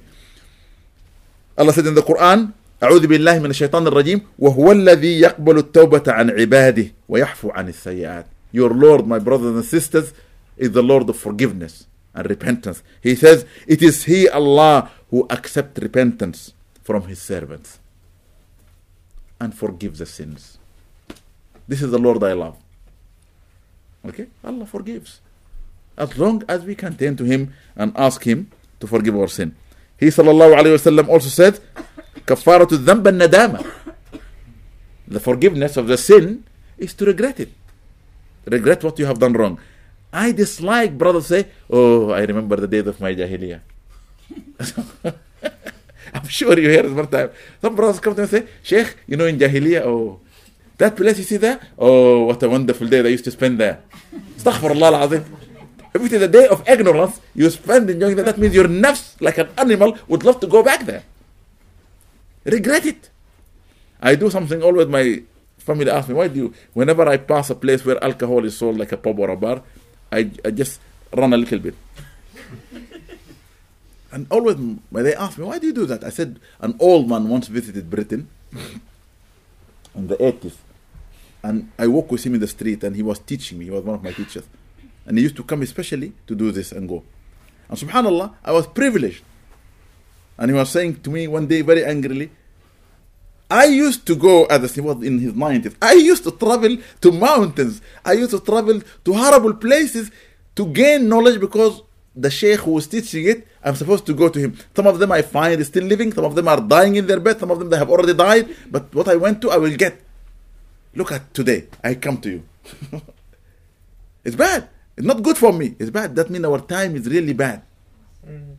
It's not a good time for learning. Because talabul ilm, you seek knowledge. Knowledge should not come to you. Al-ilmu yu'ta wa la ya'ti. Knowledge you go to, it doesn't come to you. He was not praising me. He's saying, what is this? Because I, had, I didn't have an opening to travel to find him. So he knows this is an amana in his hand. He has to deliver to me. He was finding and coming and teaching. So when we are passing, sometimes he will, he's an old man. He will be running and pulling his jilbab. So I said to him one day, why are you doing this? He said, you keep asking me? Don't you notice? Don't you see? I said to him, see what? I'm not noticing. I'm just looking at beautiful roads. London. Beautiful building, beautiful architecture. He said, look back. And one day I looked back, it was a pub. So I said to him, what's running for? He says, when I run away from it, I'm trying to tell myself and to prove to my Creator, thank you for not allowing me to be indulging with those inside whom they have chosen that way of life. You have forbidden that. I thank you for not allowing my nafs to wanting that. Not putting them down, not doing anything, okay, to make them feel this way or that way. But Hamdu alaykum as-salam wa rahmatullah. Welcome Ismail Eid Mubarak. Very, very important to think of this, please. Okay? Don't look at people who are doing haram and say, oh, look at those idiots committing haram. Like some Muslims standing there shouting and people are committing haram. You don't go to the bar or the pub or the place where sinning is taking place and you shout at the people telling them off, you kuffar, you're going to the hellfire. No, no. What is this? Not the way. No, no. Not our way. Our way is just to walk away from it and thank Allah for not being in that position and hoping Allah will guide those who are in. Praying, asking Him like the prophets used to do. He sallallahu alayhi wa sallam also said, At-ta'ibu min adh-dhanb kaman la dhanba lah. The one who repents from sin will be sinless. He is as if, okay, just been born new, no sin. And by the way, for those who have converted to Islam, how lucky you are. The Prophet ﷺ said in the hadith, Al-Islam yajubbu ma qabla. Islam will wipe away everything before it. One brother came very angry. He said, but if they committed all the, they have all the pleasure, they enjoy themselves, everything. I said, what do you mean? He said, but they have done everything. All the big sin, everything. I said, well, it doesn't matter. They have returned back to their origin. They came back to their creator. Allah is so happy that they came back to him. I'm going to be angry and then I'm going to be jealous. I'm not going to be. I'm happy for them. Any convert Muslim, I am so happy for them because everything they have done is gone. Whether they killed, whether they committed shirk, whether they, whatever. Everything haram they have done in their life is wiped away. And in fact, if they strive in Islam to do good and they began to serve humanity with sincere, okay, intentions, all their sins Allah could change to good deeds. So the more sins they have done, the more good deeds. خياركم في الجاهلية خياركم في الإسلام. The best of you in Jahiliyyah, they will be the best of you in Islam. The best of you at the time of ignorance before Islam, they will be the best. So if you are a person who did a lot of good before Islam, Allah could convert all your good to good deeds. So you could supersede those who are born in Islam. It's something that Allah is just about. Allah says, استغفروا ربكم إنه كان غفارا. Seek forgiveness from your Lord, for indeed He is forgiving. Okay? Seek forgiveness from your Lord, for indeed He is forgiving. Don't you ever think for any moment Allah will not forgive you. There are those who are by nature gloomy, sad, angry. They wake up from the morning to the evening. They have nothing but to complain.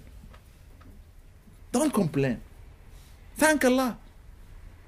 Thank Allah. You know, the heaviest thing in your scale in the Day of Judgment is when you say Alhamdulillah. Do you know that the most important, important surah in the Quran, Al-Fatiha, begin with Alhamdulillah. Come on. Let us be grateful to Allah subhanahu wa ta'ala. Thank Allah. Okay? Thank Allah. And if you really want to be among the dhakirin, those who are always remembering Allah, increase your saying by your tongue of the two lightest word on the tongue, heaviest on the scale, Subhanallah wa bihamdihi. Subhanallah wa bihamdihi. Repeat it. If you do this before sunrise a hundred times, a hundred times before sunset, I promise you by Allah, even if your sins as much as the foam of the ocean and the sea water, Allah will forgive all of them.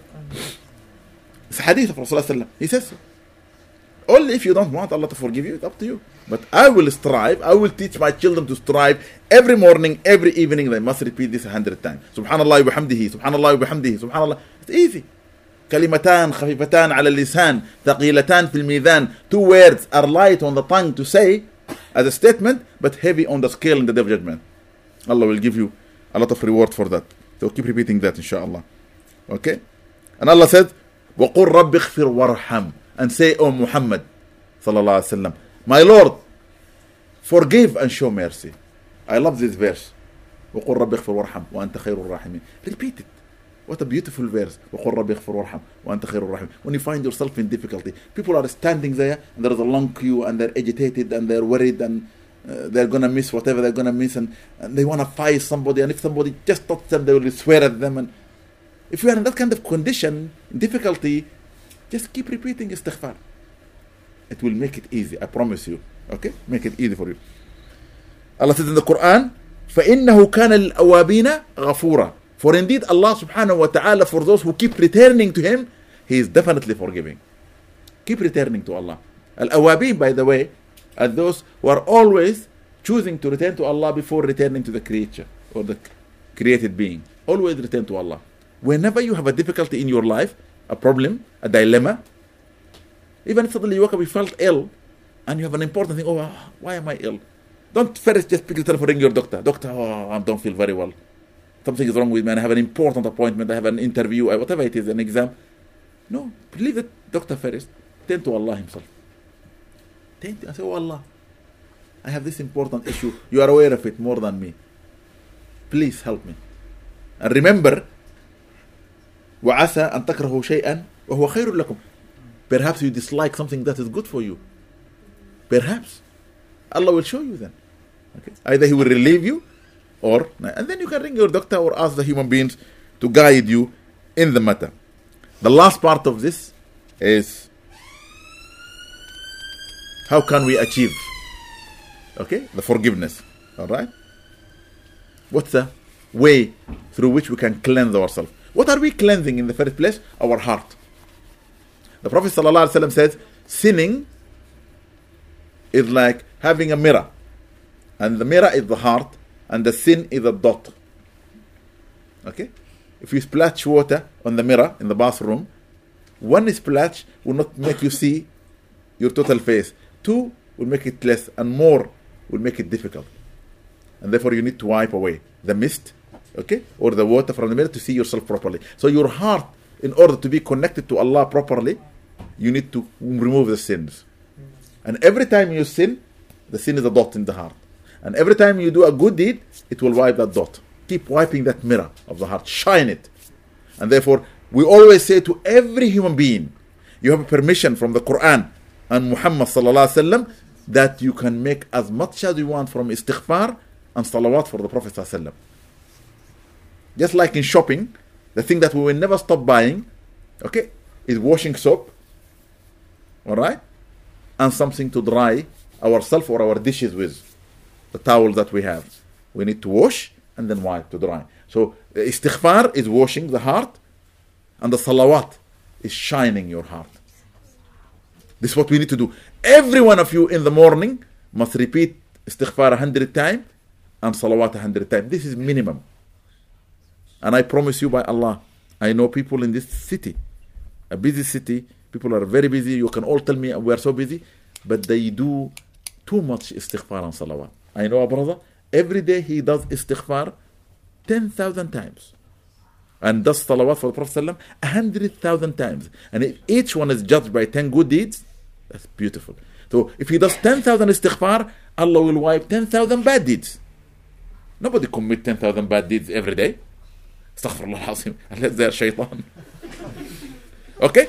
And then Allah subhanahu wa ta'ala write to them in their books, for every istighfar they made, ten good deeds. That is one hundred thousand good deeds. And if he loves them, he will multiply it by seven hundred times. And if he really loves them, without count. Without count. بغير حساب. Allah said in the Quran. And then when they do, you do salawat, every salawat for the Prophet, the Prophet said, Allah will write it as ten times. Allahumma salli ala Muhammad. It is written in my book now as I said it ten times. And everyone will receive ten good deeds. So one salawat will receive one hundred good deeds. It can be multiplied by seven hundred or an infinite number. This brother does one hundred thousand every day. That is ten million good deeds. Definitely, for sure. Could be multiplied by seven hundred. Mathematically, that is too much. And if it uh, without count, Allahu Akbar. And therefore, keep doing. One thing I always say to my brothers and sisters when I meet them, I say to them, look, the best thing the Prophet said is La ilaha illallah. And the hadith in Bukhari says, whosoever repeat every morning, La ilaha illallah wahdahu la sharika lah, lahul mulk wa lahul hamd wa huwa ala kulli shay'in qadir, a hundred times in his day, no one is better than them, only that one who did it or said it more than them. Mm. So if you wake up in the morning and you repeat it a hundred times and you think, oh, today in London there is nobody like me. Rest assured, there is somebody who read it two hundred times. Rest assured, there is somebody who read it three hundred times. I'm telling you, there are people who read it thousands of times. In London. I'm not talking about places whereby Mecca, Medina, there are people who are zikr in millions. They are millionaires. And billionaires. Go to Medina. Their faces are illuminating with light. Wallah. You see? That is what we need to do. Yani, we, we count our money. And we are counting and looking, and you see people going to the city, doing money, calculating how much I, I have ten thousand, no, one hundred thousand, ten million, a billionaire. And everybody wants to, be, to have more, more, more. What about the hereafter? You can do it this way, and you can have a lot of good, inshallah, good deeds. Now, the istighfar is said in different formulas. The shortest formula for istighfar, astaghfirullah, just astaghfirullah. Okay? If you say, I want to do more. But when there is a longer istighfar, I can't do a lot. Just say, astaghfirullah. I seek forgiveness from Allah. Astaghfirullah, astaghfirullah, astaghfirullah, astaghfirullah. Fine.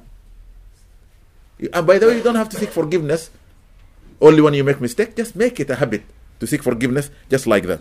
Okay? Or you can say, Astaghfirullah al-Azim. I seek forgiveness from Allah the Great. Or Astaghfirullah al-Azim alladhi la ilaha illa huwa al-hayy al-qayyum wa atubu ilayh. I seek forgiveness from Allah, the living, the eternal. Okay? And I too repent unto Him. But the master, Sayyidul Istighfar, the greatest word that you can say to repent unto Allah, Allahumma anta rabbi. Oh Allah, you are my Lord. Khalaqtani, you created me. Wa ana abduk, and I am your servant. Wa ala ahdik, committing myself to your covenant. Abu'u bi ni'matika alayya. I do confess that you bestowed a lot of favors on me. Wa abu'u bi dhanbi, and I do confess my sin to you, not to a human being. We don't confess to human being, to Allah. Faghfir li. So Allah, here I am before you, confessing my sin, forgive me. Innahu la yaghfiru dhunuba illa ant, for there is none beside you who can forgive sins. Only you who can forgive my sins. So please, do find it, and do read it. The Prophet said, this is a prescription. Every Muslim and Muslimah, wise enough, should read this istighfar in the morning three times, in the evening three times. Like tablets. But unfortunately today, when the doctor says two after breakfast, two after lunch, two after dinner, we take it serious. Antibiotic must be taken until I complete it. I must do it. But the Prophet said, this is the antibiotic against your sins. Three times in the morning, three times in the evening. Yeah? Everyone sitting here, you heard it from me. Go and find it. Sayyidul Istighfar is called. If you Google it, mashallah, Sheikh Google is good. He can give you. Sayyidul Istighfar is called. Find it, read it in the morning three times, in the evening three times, and you'll be forgiven, inshallah. Also, what forgives a sin? Charity. Be charitable. Every time you make a sin, give something in charity. You might say, I didn't get somebody to give. So, as I said before, get yourself a tin, a box, call it your poor man. Put it in the house. Every day put something. It takes away your illnesses. It takes away the difficulties, the dilemmas, the confusion in your life, anything, the sickness. Allah subhanahu wa ta'ala will remove it, okay, through charity. Doing good, be good. Try your best to do good. Volunteer to help people who are old, young children. Volunteer in your area, okay, to support projects that are running. Fine, there's a lot of good work to be done. Volunteering is the way, because Allah subhanahu wa ta'ala linked faith to doing good. الَّذِينَ آمَنُوا وَعَمِلُوا الصَّالِحَاتِ. Those who believe and did righteous good action. And this is something important. I'm going to finish by telling you a story maybe many of you knows, but a, a, a beautiful story reported by the Prophet ﷺ of a man, in a long hadith of a man, okay, reported by Abu Sa'id al-Khudri, who was a, an evil man. Very angry, very sad in his life. His way or the highway. If you disagree with him, he will kill you. And in his life, he killed ninety-nine people. But he decided to repent. So he was told, go to this scholar in this area and you can repent with him. So he went to him and sat with him and discussed a lot of things. And then he said to him, will somebody like me be forgiven? What do you mean by like me? He said, I killed ninety-nine people. The man said to him, no, Allah will not forgive somebody who kills. And you killed ninety-nine? Forget about it. You're not going to be forgiven. So he took his sword and said, well, forget about it. I forget about my... And he chopped his head and killed him. He became the hundredth person to be killed. He came out. He went still feeling there must be a way for repentance. Asking people, is there anybody else I can go and ask? They told him, there is another village not far away from here. You can go there. There is a scholar there you can ask. And you might find forgiveness. So he started traveling. After a short distance outside the city where he killed the hundredth man, he died. Once you die, by the way, the malaika will rush to come down, to carry your soul. Who takes the soul? Azrael, the angel of death. How? As it is described by the Prophet, when you are ready to die, five angels will be sent by him to work out your soul from your toes until it reaches, okay, the tip of your throat here. فَإِذَا بَلَغَتِ الْحُلْقُومِ. When it reaches the throat, Then it is ready for it to be taken. And who takes it? Israel. He have a spear of light. He will just go like this, and he will pull it out. And this when the person's eye is ten. Why the eye is ten? Because he will see him, and his sight is frightening. The Prophet ﷺ described this in the story of Mi'raj. Once it is in the spear, it has to be taken to Bariha, to the Creator who created it, Allah subhanahu wa ta'ala. Okay? So Allah will send either the angel of mercy if it is a good soul, or the angel of punishment if it is a bad soul. But both they come rushing to it, unaware, is it good or bad? And then they will give their reasoning why they are coming. And therefore the most important thing, and I wish all of us will have, to have a bad end. It's not good for us, but to have a very good end by dying doing good, or dying saying the word of La ilaha illallah. There is none worthy to be worshipped but Allah. Okay? Then you can benefit. So this man, when the angel came together, subhanallah, they were quarreling among themselves. The angel of punishment said, well, he killed a hundred people. He must be taken by us. The angel of mercy said, no, his intention is to repent. While they are discussing between themselves, and Allah knows better, Allah t- spoke to them and said, look, I see both your point. You're both right. However, I'm the judge. Measure the distance between him and where he came from and where he is going. If he is nearer to the place where he came from, the angel of punishment have the right to take him. If he is nearer to the place where he is supposed to repent, the angel of mercy should take him. But Allah in his mercy knew the man had a good intention, but he did not have the right teacher to tell him that repentance can be accepted, even for somebody who killed so many. So immediately, Allah brought that village closer to him, where he's supposed to repent. And once the village came closer and they measured, the angel of mercy took him. This is to show that, from the Prophet ﷺ, there is no limit for repentance. There is nothing that you could do Allah cannot accept your repentance for. Anything. If you commit a shirk and you turn to Allah and say, oh Allah, I repent from my mistake. If you kill somebody, Allah will forgive you. If you were bad to your parents and you repent from your sin, Allah will forgive you. These are the big sins that I said early on.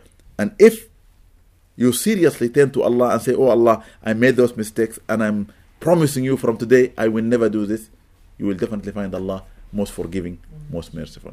Another thing I will say is that if you really want Allah to make your life easy, when it is difficult, ask Allah to forgive you. Because your sins might be the obstacle in your life.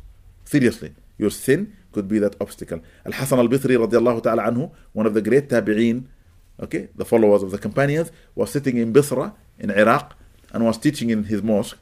And a man came to him and complained that he has no children. He said to him, go and do istighfar. He left, another man came in and said to him, my sustenance is very difficult nowadays. I can't make ends meet. He said, go and do istighfar. Somebody else came to him and said to him, I have difficulties in my life with my family, my children. He said, go and do istighfar. A man who was sitting and listening to all this, he said to him, Ya Hassan, oh Hassan, everyone who came to you with a different problem, you just ask them to go and make istighfar. He said to him, didn't you hear the Quran saying, seek forgiveness from your Lord, for indeed He is forgiving. He will send rain down from the heaven to the earth. يُرْسِلِ السَّمَاءَ عَلَيْكُمْ مِدْرَارًا وَيُمْدِدْكُمْ بِأَمْوَالٍ, and He will give you children. Okay? Wealth. وَبَنِينَ, and He will give you children. وَيَجْعَلْ لَكُمْ جَنَّاتٍ وَيَجْعَلْ لَكُمْ أَنْهَارًا, and in the hereafter He will give you garden from beneath rivers will be flowing. Okay? Not just the reward for this dunya, but for the hereafter. So from this verse we know, if you need sustenance, seek forgiveness. If you need children, seek forgiveness. Okay? If you need the reward of the hereafter, seek forgiveness. Ask Allah to forgive you. Repentance is there. By the way, the first sign, big sign for the beginning of the day of judgment, is the closure of the door of repentance.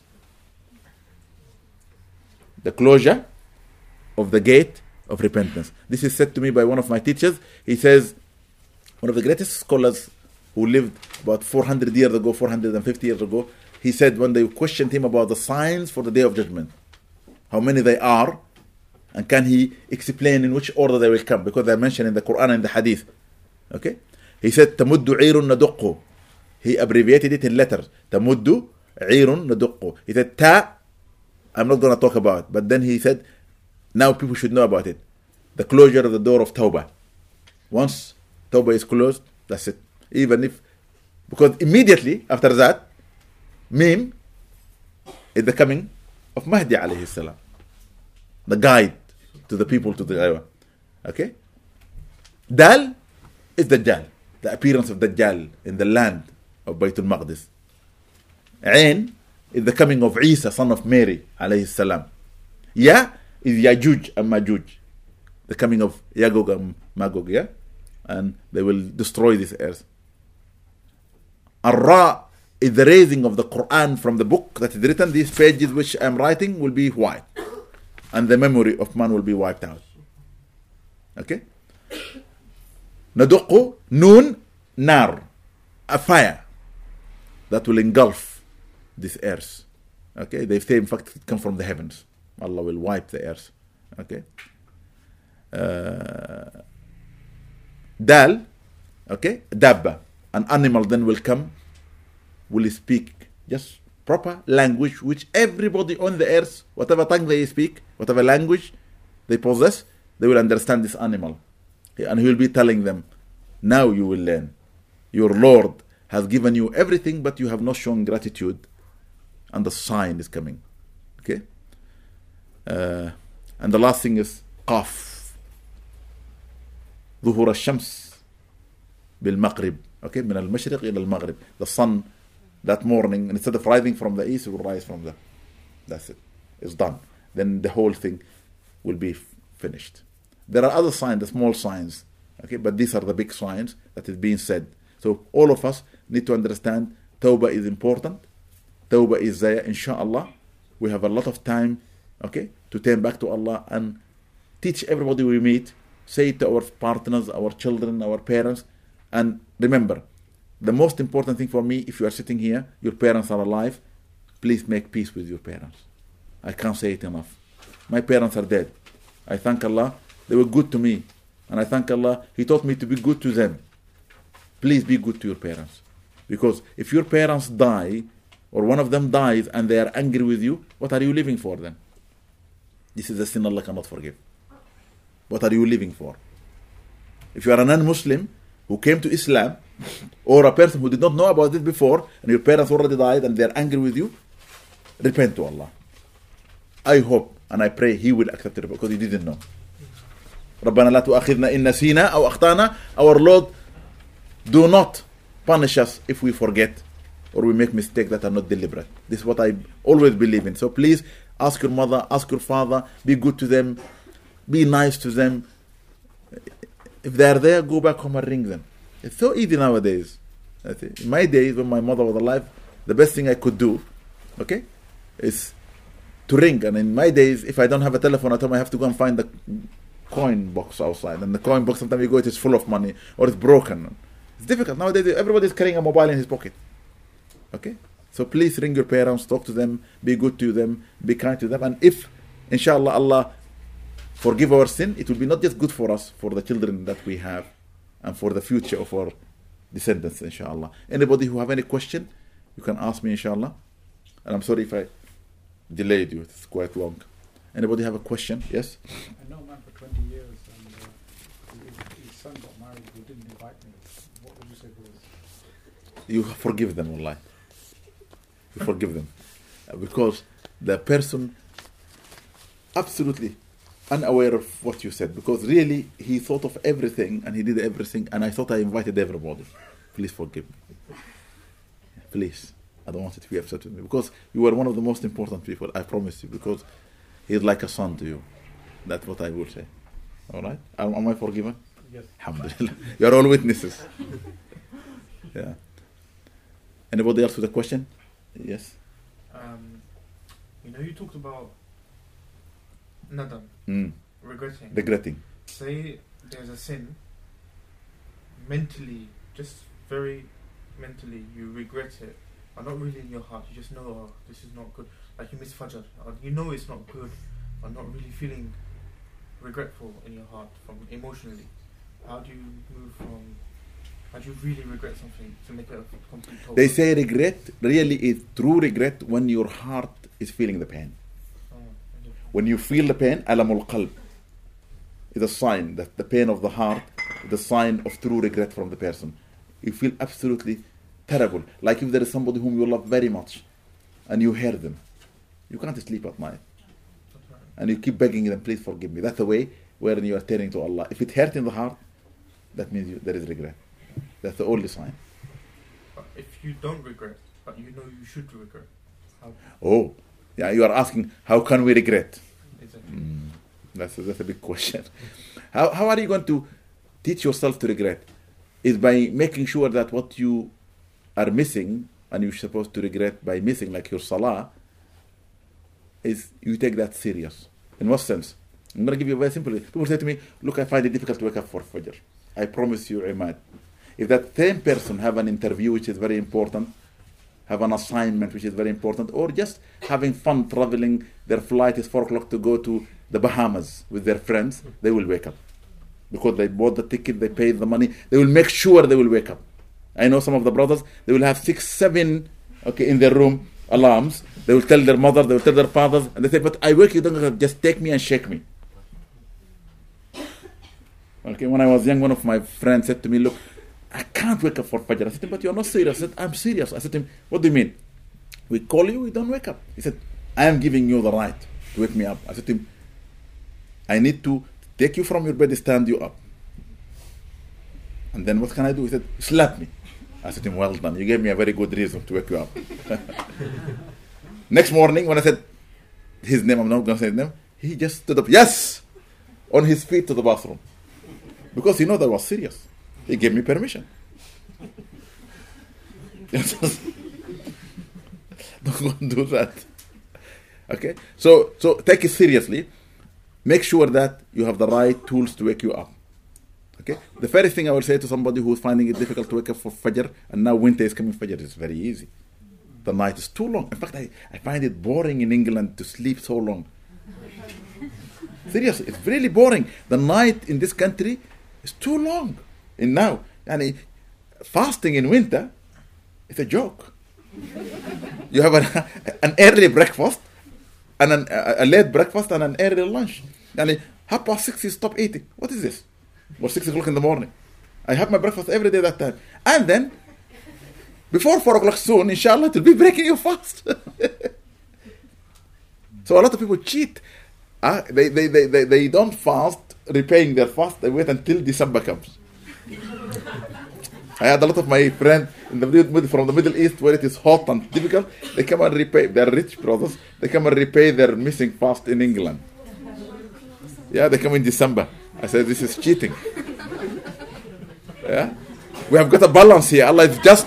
We have got winter and summer. In the summer, the day is long. You had it this summer that passed. So Allah is balanced. So in the Middle East, it's always the same: thirteen hours, fourteen hours of fasting. Here we have eighteen hours in the summer. And about less than twelve hours, maybe eight hours in the winter. So there's a balance. When you add them together, divide it, it's the same average. Yeah. So we need to be, just so you need to tell people to wake you up, make make the right preparation for waking up. But one of the things that wake, wake you up, number one, is to be clean before you sleep. Mm. Yeah. If you are sweaty, if you are not clean, go and have a shower.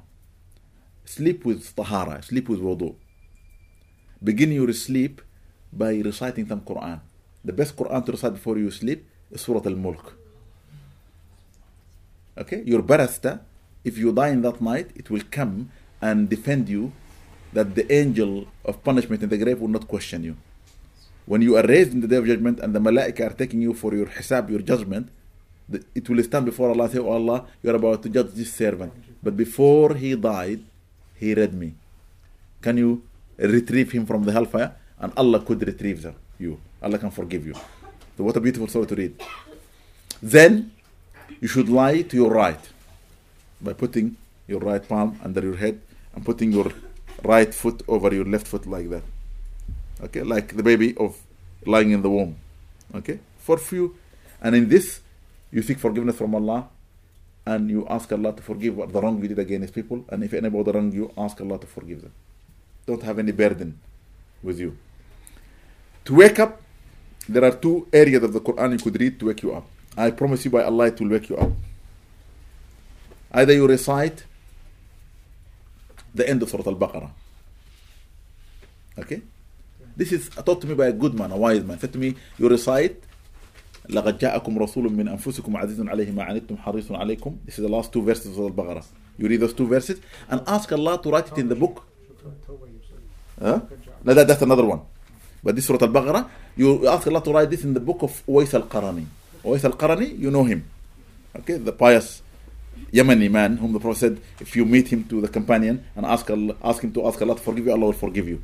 Is it Lillahi ma fi samawati? No, no, no. لَقَدْ جَاءَكُمْ رَسُولٌ. No, no, no, no. Al-Baqarah. No, no, sorry. Aman al-Rasulu. Aman al-Rasul ma unzila ilayhi. I'm sorry, I'm making, I'm making a mistake here. I'm confused. May Allah remove it. Okay? Aman al-Rasul ma unzila ilayhi min rabbi wal mu'minun kullun amana billahi wa malaikatihi wa kutub. The last two verses of Surah Al-Baqarah. If you and ask Allah to write it in the book of Uwais Al-Qarani and say the time you want to wake up. You will wake up. Insha'Allah, bi-idhnillahi ta'ala, you will wake up. Or you recite أيوة. The end of Surah Al-Kahf. قل لو كان البحر مدادا لكلمة ربي لنفد البحر قبل أن تنفد كلمة ولو جئنا بمثله مددا.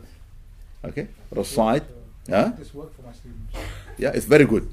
The, the end of Surah Al-Kahf. The last two verses of Surah Al-Kahf. You recite them and ask Allah to wake you up. Allah will wake you up. It is, it is really good. It's really good. So this is the way. But plus that, put an alarm or two alarms or three alarms. I have, I have a friend of mine who used to put one alarm and then when it rings, he used to take it, open the window and throw it out. Tomorrow go out and buy the alarm, another alarm. He said to me, my intention is to wake up, but when the alarm rings, I don't know what I'm doing. So I throw it out. I said to him, buy more. Don't put the alarm next to you, so you just tap it and it stops. Put the alarm far away from you. One of the mashayikh of India said, in order for me to wake up, I grew my hair and made it long, and then I tie it. When the time I want to wake up comes, okay, something pulls and I'm pulled from the hair. It's hard. This is really hard. He said, there is no way I can sleep until I get up and stop what is pulling it down. I have to go physically there and stop whatever it is. So find a way. But to sleep and to say, I find it hard to wake up for Fajr, no way. Especially if suddenly your friend said, tomorrow morning we are going to Paris for a day and you wake up early and everything is done. That's not good. I, I know a lot of people, when it, there is an interview, there is a job I have to go to, and I, they rush. They will never. They go to their job in time because it is earning. What about the earning of the hereafter? No, don't. Anybody else with a question? Yes, my brother. Um, in terms of sins, where do alcohol and homosexuality come into it? That is the nafs. Zina, homosexuality, this comes from the from the desire of the nafs. This is, as I said, there are four areas, yeah? The first area is when you are trying to assume the position of Allah by being arrogant. Mm. That. The second area, okay, is your nafs. These are the things to do with the, with the nafs. And the fourth area is the animal status, whereby, okay, you try to be like an animal. Okay, and the fourth area is when you try to become like a beast. Okay, wanting to possess, not wanting to share. Okay, so this is come in the hudud al-nafs. Yeah. Anybody else? Yes. Are there any signs of the doors of Tawbah being closed?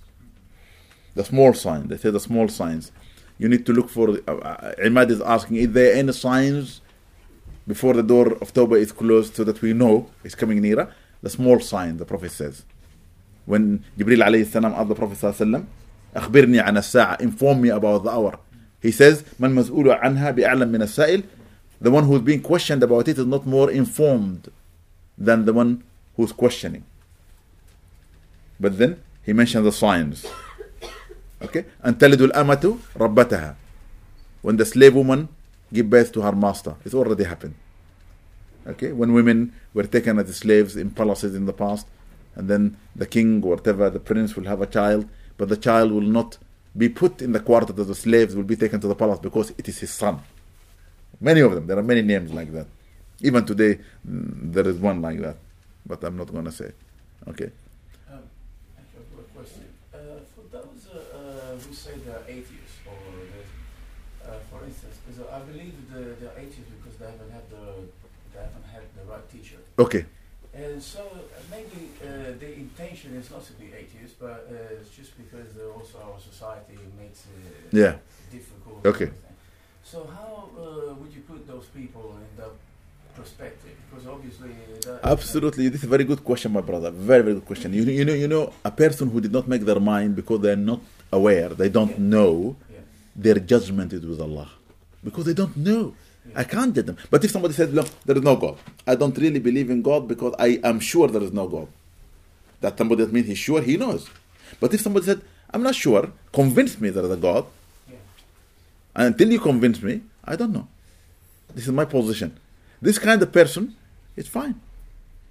You need to you need to find ways. As I said, there is no teacher, they have no information, there's nobody showing them the good example.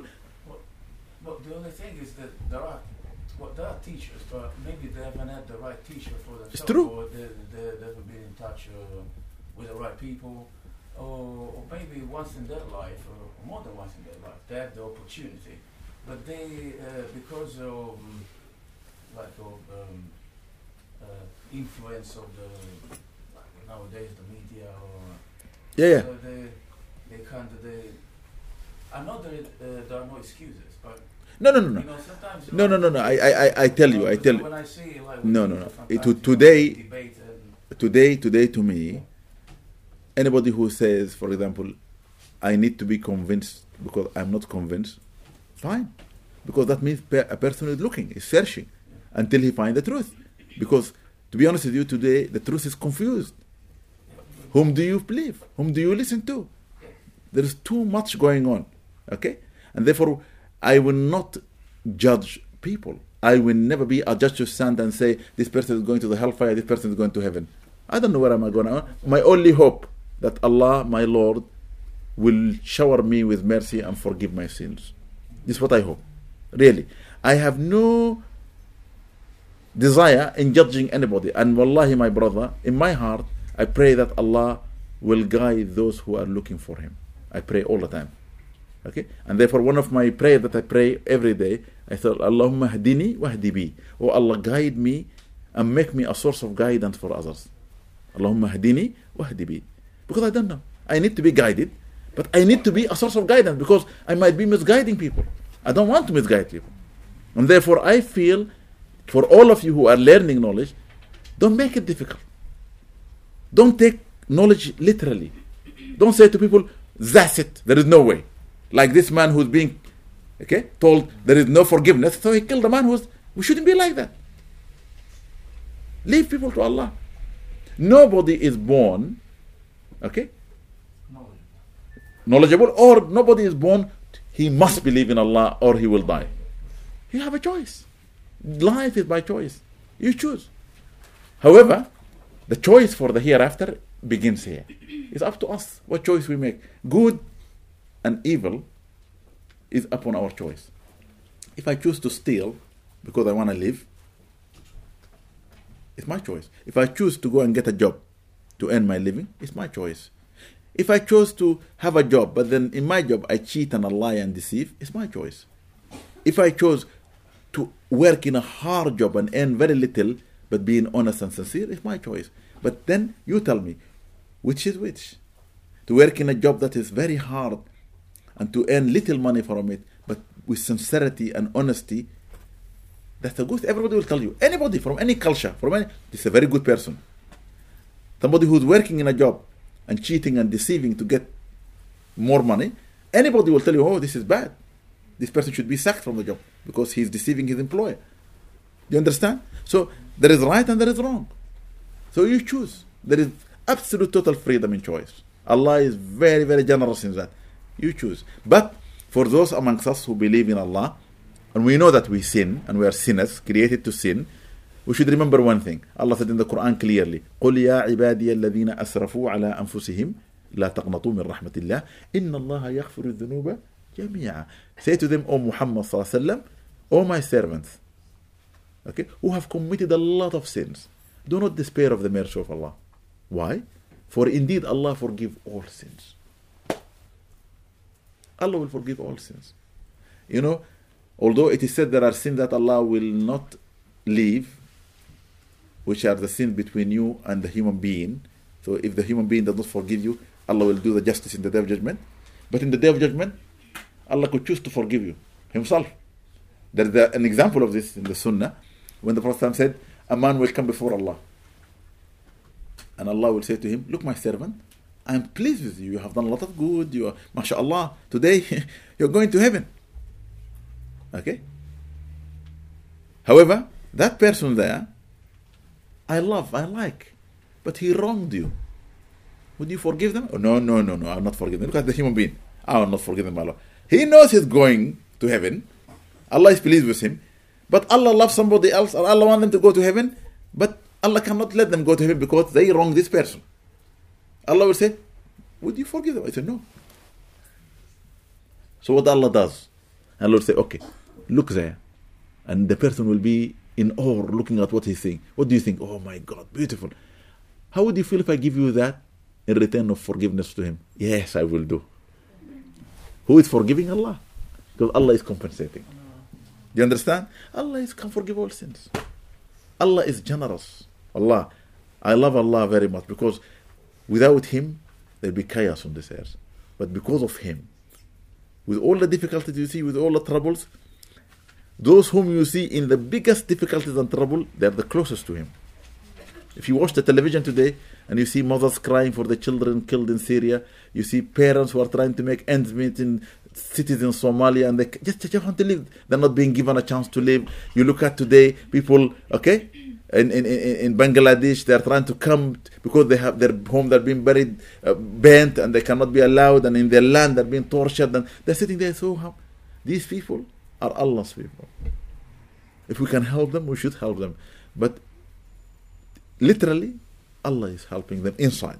Inside, there is something beautiful in them. Allah is looking after them. I promise you, and they will be compensated highly. You see? Don't look at them and say, oh, where is the justice? Don't be naive. There is justice. If you want to ask that question, in your own home, okay? Are you just with your children? Are you just with your wife or husband? Are you just with your neighbors? Well, in most of the time, we're not just. You see? So you can't ask that question just like that. Allah is just. There's no doubt about it. There's justice. We make mistakes, and that injustice takes place, but we should try to avoid the mistakes, and if we fall into them, we see, need to seek forgiveness in Allah subhanahu wa ta'ala. Actually, I always thought about that. I mean, I always, in, re- in reality, I always thought about that. But uh, sometimes, from uh, uh, the way people act, uh, like they could be Muslim or Christian, yeah, religious people, you know, they don't make you think that. They make you think that, oh no, you know, they, you know, they're going to hell or something. Nah. And, you know, it's just because uh, you're confused. If anybody says to you, "Oh, my brother," these brothers who are suffering now in Syria or suffering in, in Somalia, or those people uh, in Myanmar, or that country, what's it called? Burma. Ma- huh? Burma, Burma. I know the old name, Burma. Okay? Oh, they are wicked. That's why they are punished. They don't know what they're talking about. Who are they to make judgment? Who are they? I will never listen. This is ignorance. This is real ignorance. Yani, it's, it's sad. It's really sad. People don't understand. They don't appreciate and the mercy of Allah. These people are simple people. The test is not really just for them, it's for us as well. What are we doing? When I look at people who are looking after animals, there are organizations set up by people to save nature. Wow, what a beautiful way to save humanity, to save children. Who gave them the inspiration to do this? Allah, because He put mercy in their heart. They are fighting for rights for people or animals that cannot fight for themselves. You see? And there are people who are fighting for fish in the ocean. Amazing, really. It makes me... Some people who are ignorant say, oh, these ignorant people, they're wasting money. Well, you will not be able to eat fish. That tuna you love very much, if it is all taken by the Chinese and the Japanese, there will only be tuna in the sea. But they are doing a good job. Allah created them and gave them this responsibility, not you. So you don't talk about them. Leave them alone. You see?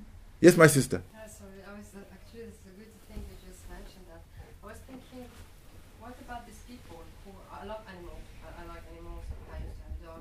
Mm. I mean, recently, cats, but um, what do you think about these people, uh, what would you say, people who are like um, joining this cause for um, uh, saving the planet, saving the tiger in, I don't know, Amazonia, not even capable of like um, um, saving the children, for example, in Syria or in uh, Palestine, or I'm just talking about uh, uh, real facts, like you have like an email and uh, not, not interested in that. Even though there's killings and you know that you can do something, you can give some money, but you choose to not join this cause, but you are joining this cause of uh, these tigers who are uh, it's, uh, dying in somewhere in, in the jungles of India. Yes. Yeah. And you're not, I mean, this person is not even touched by what's going on in Syria, for example. Mm. She can put a little bit of money to give and voice, for example, to these kids. I mean, I know I like this or merciful and to forgive, but I, I don't understand that. No, but let me tell you, there is a verse in the Quran to answer you. Allah said, Kullun, okay? The meaning of the verse, okay? Everyone is created for something that will be easy for them to carry in their life. Okay, and the Prophet ﷺ said it in the hadith, كُلُّ مُيَسَّرٌ لِمَا خُلِقَ لَهُ. Everyone will find it easy to that which Allah has made them like or follow, or what Allah has made them, okay, find easy in their life to carry out. So, some of us love to climb mountains, okay, and they are traveling in the mountain and they see a plant that is being destroyed, or uh, wood that are being cut, and they feel sad. So they started saving that. Somebody who traveled to India because they love to go to India and go to the jungle and then see the lions are being okay destroyed, or go to Africa. I remember once, okay, I was coming from my country. This is in the early eighties, I think. And there is a man sitting next to me in the plane who came from another African country, and he was so angry that uh, the rhinos are being killed. I have never seen a rhino, only in the zoo. So I saw this man. I said, so I asked, we had to ask him. He said, I go to Ma'arif, Kenya or Zaire to go and watch them, and he, he loves them. So he told me when he went back to England, he's going to start a charity to save them. And I was shocked. A year later, it was a charity. Now there's a charity here. That man, I have never met him again, but I commend him. Seriously, it's not bad. You have been given a chance to serve something. All of us have to be serving. So if somebody is doing something, it's not bad. I mean, we shouldn't differentiate between the animals or the trees or the human. The human, of course, are higher. But we should allow people to do where their heart is. We shouldn't stop them. We shouldn't discourage them. Because at the end of the day, there is too many of us. The problem is, there are too many who are idle doing nothing. They are not even working to save their own self. Forget about saving people dying in Syria or saving the animal or the rhino. So, so we need to encourage those who are doing nothing to choose something to do. My my aim in England is everybody I come across will learn that volunteering to do something is good for you. Mm. Sitting doing nothing is bad for you. Sitting playing computer games, sitting in a club somewhere, in a library, in a park, enjoying themselves, having a picnic, and the world is dying around you, that is bad. I want everybody to be doing something. Encourage people to volunteer everywhere. Save somebody. Save your neighbor who cannot do shopping. Save the old people in the area whereby children come and throw stones in there. Yeah? Be, be the cause for them. Because there are children in some neighborhood, they just want to disturb the old people. They they find it funny, knocking their doors and running, and the old people coming out, and then they run away laughing. I will fight for them. What is this? That's a cause. But of course, saving people is important. But if they're not seeing it, I will encourage those who are not doing anything towards my cause. They are encouraging for their cause. I will encourage for my cause. My cause is humanity. I will work for humanity. My cause is animal. The Prophet ﷺ gave us two stories about two people. One man, one woman. One man who gave water to a dog that is dying. And in that process, he ruined his shoe, which is brand new. He didn't care. The Prophet said, this man will go to heaven. And a woman who brought a kitten, put it in a cage, and starved it to death to see how this kitten will die. The Prophet said, she will go to the hellfire. Somebody said to him, even the animal, Ya Rasulullah, could take you to heaven or hell. He said, even the animal, hatta al-bahaim. So it is important. We should not neglect that. Having the right, yani, I always tell people when I came here, I used to hear this statement said in television and advertisements, I think, I love to hug a tree. So I said, what a beautiful thing. These people who love to save the jungle. And, ah, I would love to hug a tree too. Why not? Nothing wrong with that. And your people are saving South America. And you are cutting the trees, my brother. I know, not you. No, no. Just joking. I'm sorry. I'm not uh, comparing or making a difference between the fact that uh, this person... I'm just saying, for example, how should I read um,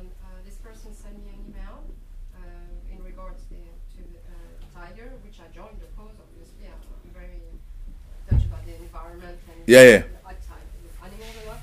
And I've sent her as well, or him, um, uh, just can you help the children in Syria?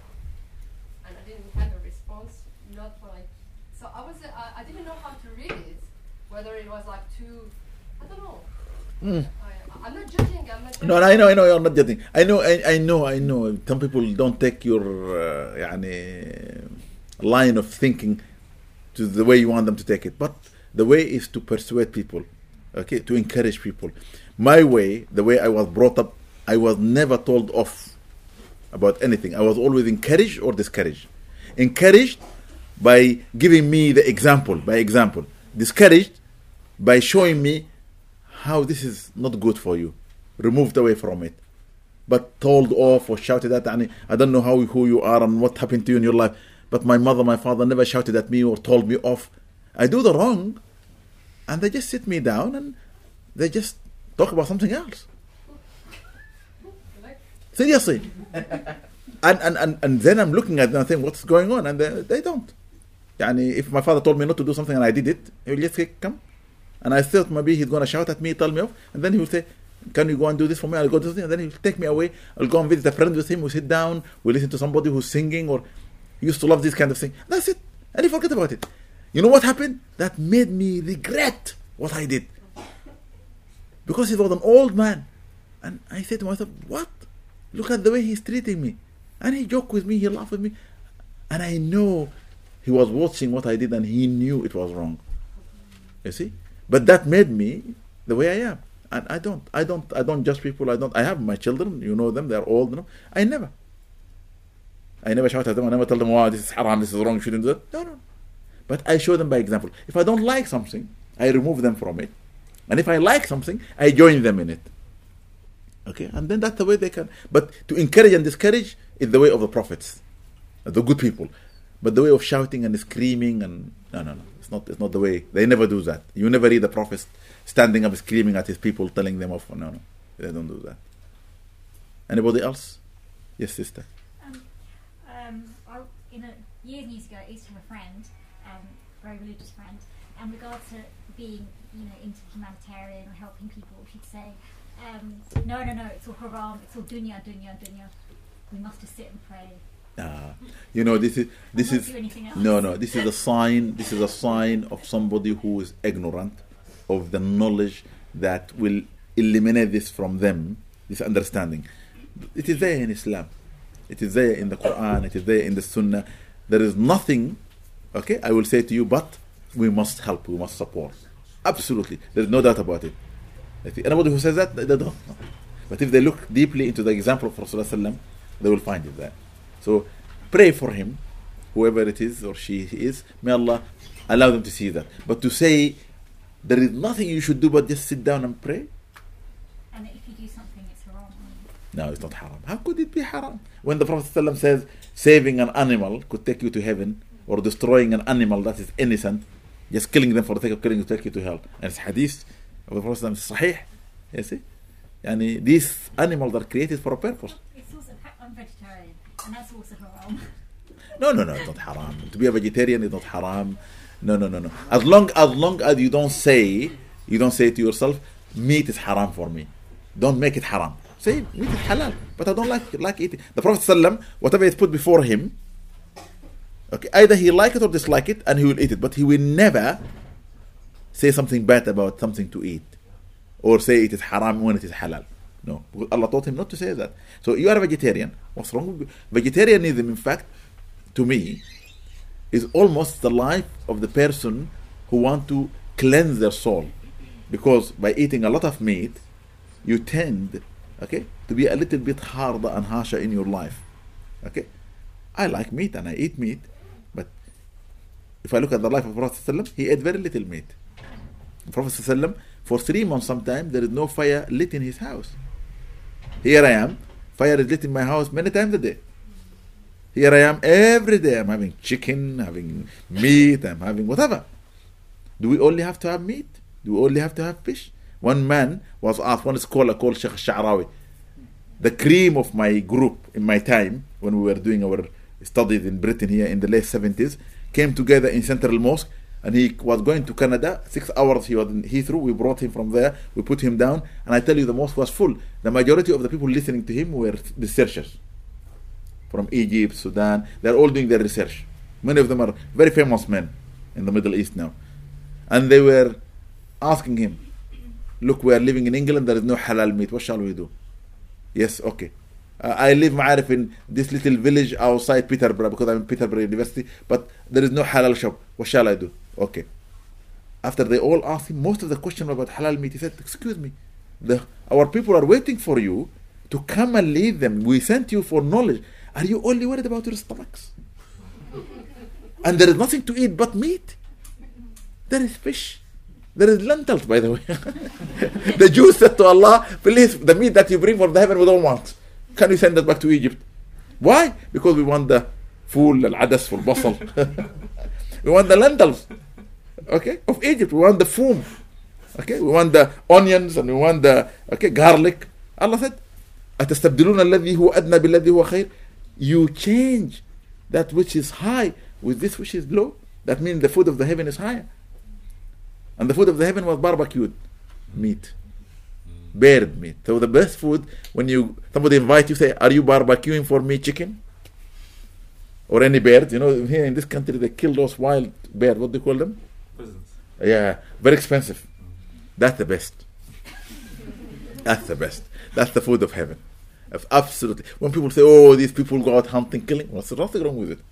When I was young, the best meal we have is when my elders will go out and hunt. The best hubar, we call it hubar. Beautiful bird. I promise you the best meat you eat. They bring it, they clean it, they just barbecue it. No salt, no pepper, nothing. You eat it, it's the best food. But you take it, put it in the sauce, and you put onion and garlic and water. You ruin it. That's not that's not food. Allah said the best food is barbecued meat. And the best barbecued meat is that which is sublime. Yeah? You understand? But if you don't eat it, fine. Nothing wrong with that. If you're used to curries. According to my dad, the only of, may Allah bless you, my brother. Eid Mubarak to you. Thank you for your message. May Allah bless you. You know, you remind me of my dad, my only authority. Yeah, my dad always used to say to my mother, yani he, he would not tell her off, but he would say to Mabruka, blessed one. I bought you the meat. You ruined it. when I, well, I, I always, I when I say this, I see his face. He was nice. He never, he never questioned. He never asked. But he was like, Mabrook, blessed one. I brought you the meat. Yes, Hajj. We call him Hajj. What's the problem? You ruined it because she made the casserole or a curry. What is this? So he used to take me in the morning, and he will buy two sets of meat. One for her to spoil, one for her to treat us. He never eat only barbecued meat, and he will cut it very small. I don't know where he got it from, but believe me, he was fit. When my brothers used to say to me, don't eat a lot of meat, it will give you gout and give you this and that, he said to me, don't listen to them. Look at the jungle. Which are the f- animals that are big and fat? And which are that which are agile and slim? He said to me, all meat eaters are strong. The cheetahs and the lion, okay? All of them. Even the foxes, although they are small but they're strong. But when you look at the giraffes and the buffaloes and the cows, and they're big. You see, they eat a lot. The elephants. But they, what they eat, they eat grass. It doesn't mean that they shouldn't. So the meat shouldn't eat grass, but my this is my this is the logic of my dad. My dad said, and subhanAllah, when I came to England, I realized there is a man who was doing a diet by only eating meat. Yeah, there is a diet like that. Yeah, ah, yeah. Clever man. He's, my dad will love him. Yeah. Okay, yeah. Du'as, inshallah. Anybody else with anything? We'll make du'a now. Yes, Ayman, assalamu alaikum. I am so sorry to hear your loss. Uh, may Allah bless her soul. May Allah raise her to the high, loftiest place in paradise. Uh, she lost her daughter. Uh, and may Allah subhanahu wa ta'ala give her. I wanted to say, um, you know, when you talked about forgiveness, is that I always remember years ago, I had a really good friend who I really became Muslim. I didn't really like this sister. And uh, we had an argument. And it was only months later I realised, hang on a minute, Allah chose her sister to be Muslim. So who am I to choose her sister over Allah? No, no. So I phoned her, I said, please forgive me. Of course she knew me from when we were children. Mm. And she said, ha, you're asking me for forgiveness? You know, like, the person I know doesn't do that. So the next day I phoned her again, I said, can you forgive me? And every day I phoned her until she realised I meant it. I said, look, I realised I can't choose you, uh, your sister over you. And what I realise about people and forgiveness is that we don't want to forgive anybody, but in the day of judgment, we're going to be begging for forgiveness. Absolutely. And, you know, for me, you know what happened with my daughter. Mm. And I forgive him because, who knows, maybe one day he's going to be Muslim. Absolutely. You know? And I just think, really, we need to look at ourselves, and instead of saying we don't forgive or we're condemning people, we need to forgive more. Yeah, yeah. Really, forgiveness is the best thing. Please don't sleep at night in your bed yeah. condemning people. Yeah. Uh, please, please, please, I beg you, don't you ever raise your hand and pray against somebody. Because the one who throws one pebble should not complain when many are thrown at him. Okay, there are many people who make a lot of worship, but a lot of it is to fight other people. They make dhikr, asking. Somebody came to me and said to me, I'm reading these names of Allah subhanahu wa ta'ala. Okay, Ya Mumitu, Ya Qaharu. Ya Mumitu, this is powerful. O you who take away life, O you who will destroy. Not just reading them as names of Allah to remember Allah as the powerful, but asking Allah by those names to destroy people. Oh, I have a lot of enemies. I said to him, astaghfirullah. We don't do that. We don't raise our hand and pray against people. When we raise our hand, we ask Allah mercy, forgiveness, and then we ask Allah to forgive those whom we have wronged. And we ask Allah to forgive those who have wronged me or wronged you. Anybody who wronged me, I forgive them. I don't want to go to bed carrying any responsibility. My heart should be clear, pure for Allah's sake. Please, this is what you should do. It's my advice to you. Why should you burden yourself? You know, subhanAllah, when you are angry with somebody, they are sitting in their home, sleeping comfortably, laughing, and you are carrying all that pain. What for? What for? And sitting there angry. I'm angry. I'm annoyed. They say, what for? You, who is suffering? You.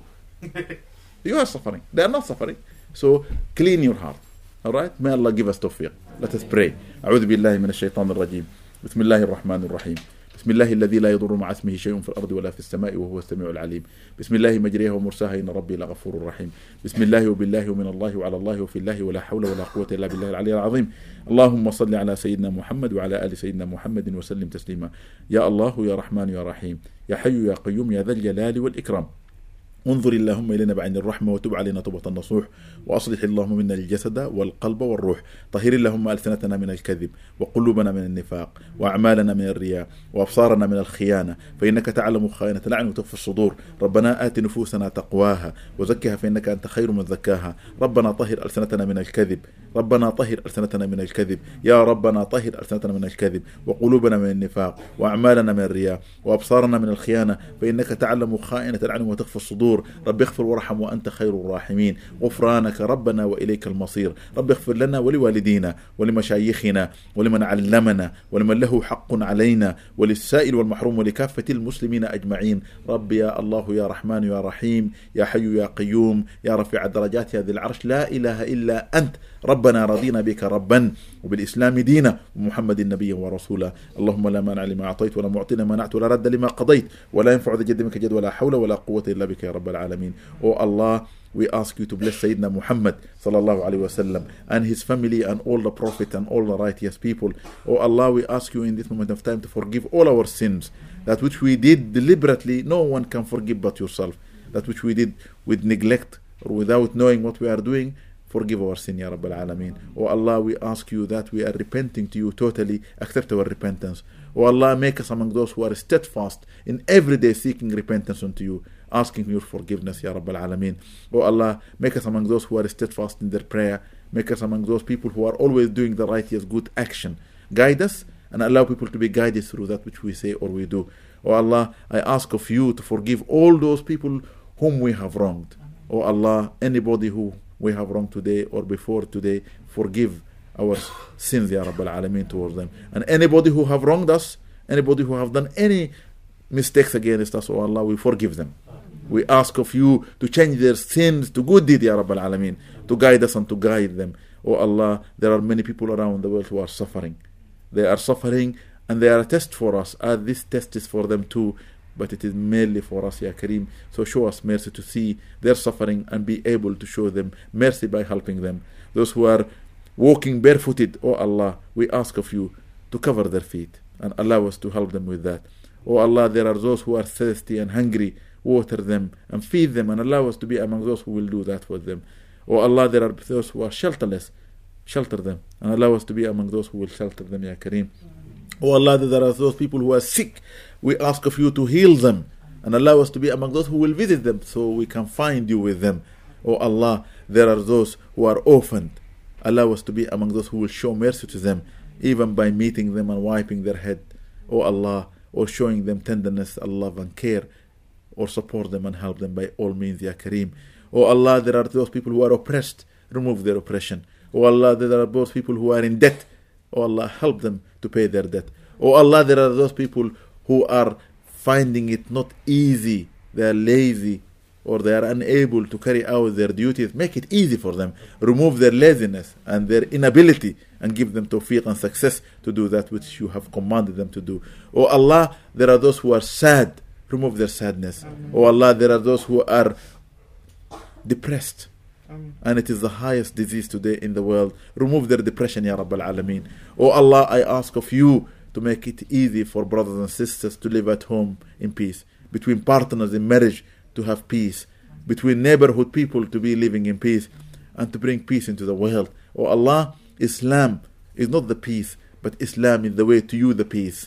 فَيَا رَبَّنَا أَنْتَ السَّلَامُ O Allah, you are the peace, and from you comes to us peace. O Allah, allow us to live in this world in peace. And when we return to you, allow us to return to you in peace. And resurrect us among the people of peace. And allow us to dwell and enter the garden, your garden of peace. O Allah, we ask of you, when you allow us to enter it, you will greet us with your greeting of peace. For indeed you said, تَحِيَّتَهُمْ يَوْمَ يَلْقَوْنَهُ سَلَامٌ. His greeting, subhanahu wa ta'ala, or your greeting for them will be peace. O Allah, we ask of you to be among those people who will be striving towards peace and allowing us to show that peace to others, Ya Rabbal Alameen. I ask of you, O Allah, if there are many people or any people sitting with me today here who are having difficulty in their life, none can remove the difficulty but you remove their difficulties. O Allah, those who are married, allow them to live in peace with their partners.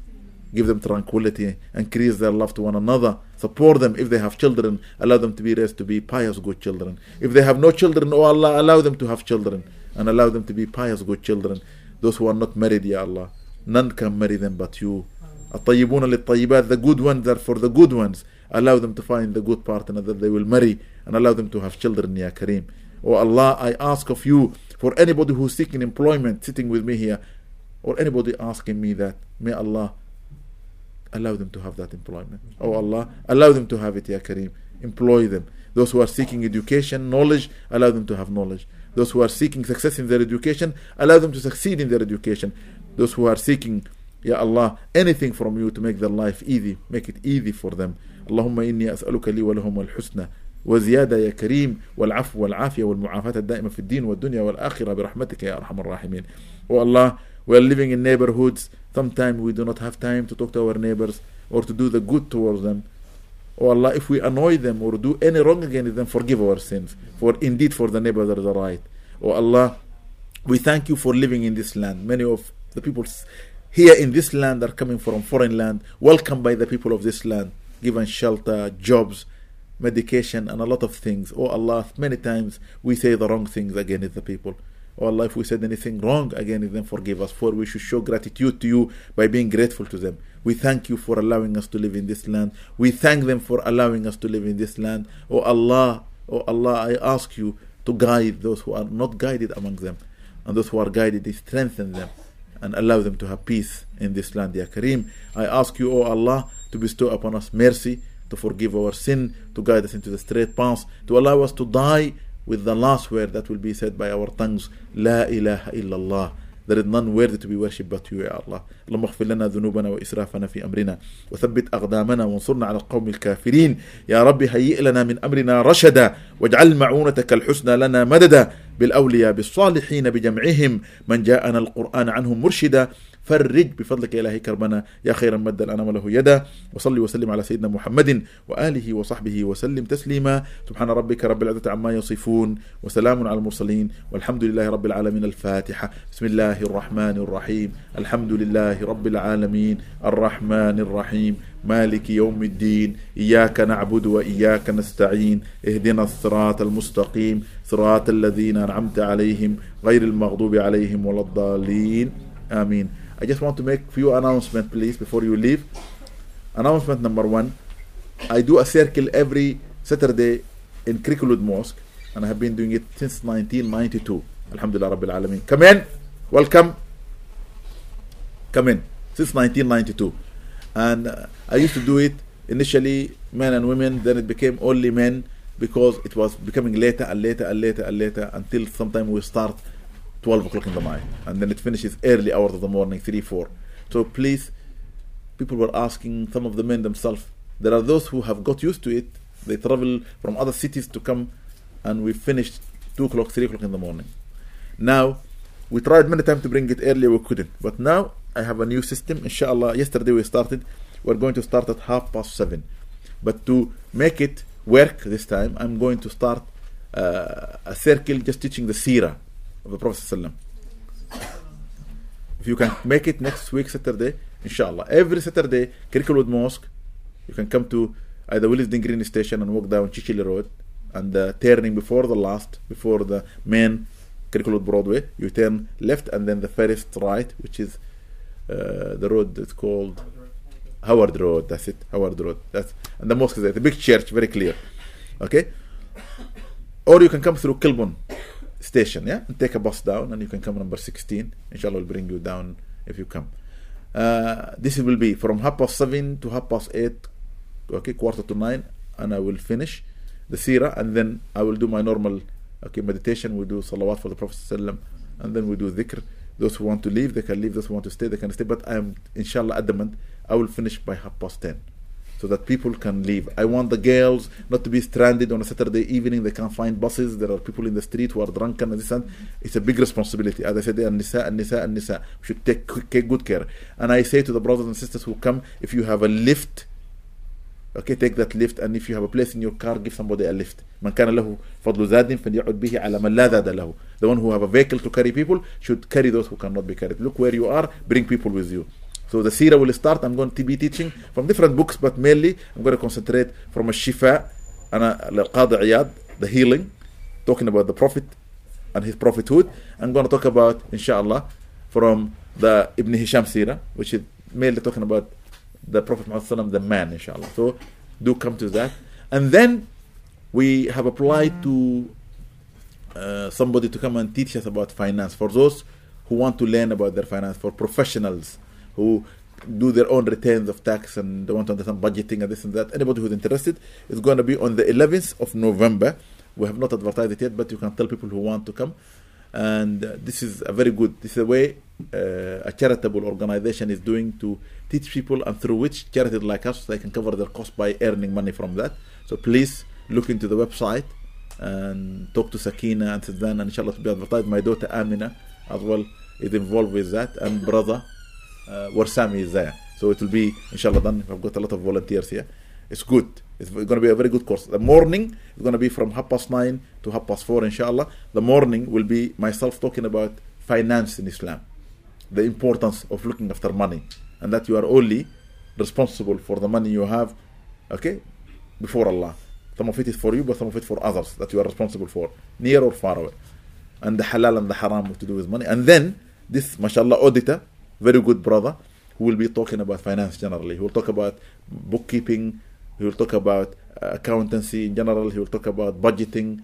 He will talk about how to do your tax returns and all those things. And I think it is very important nowadays, because we need to do the right thing. Yeah, we live in a country whereby there are laws. We should follow them and do the cheating is not of Islam.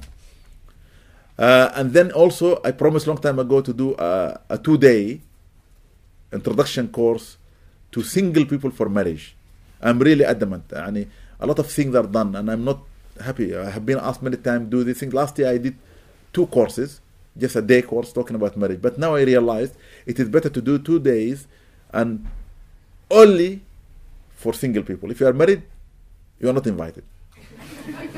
Even if you, you are not invited. If you are married, then you can do another course for you.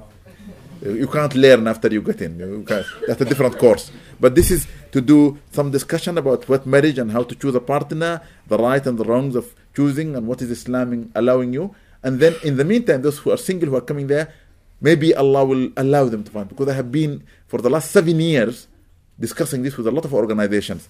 And everybody is asking me, Sheikh, please help us in setting something. Some people trying to follow like speed dating and ma'arif dinners and all those things, and they're copying others. And I'm always saying, no, I'm not going to do that.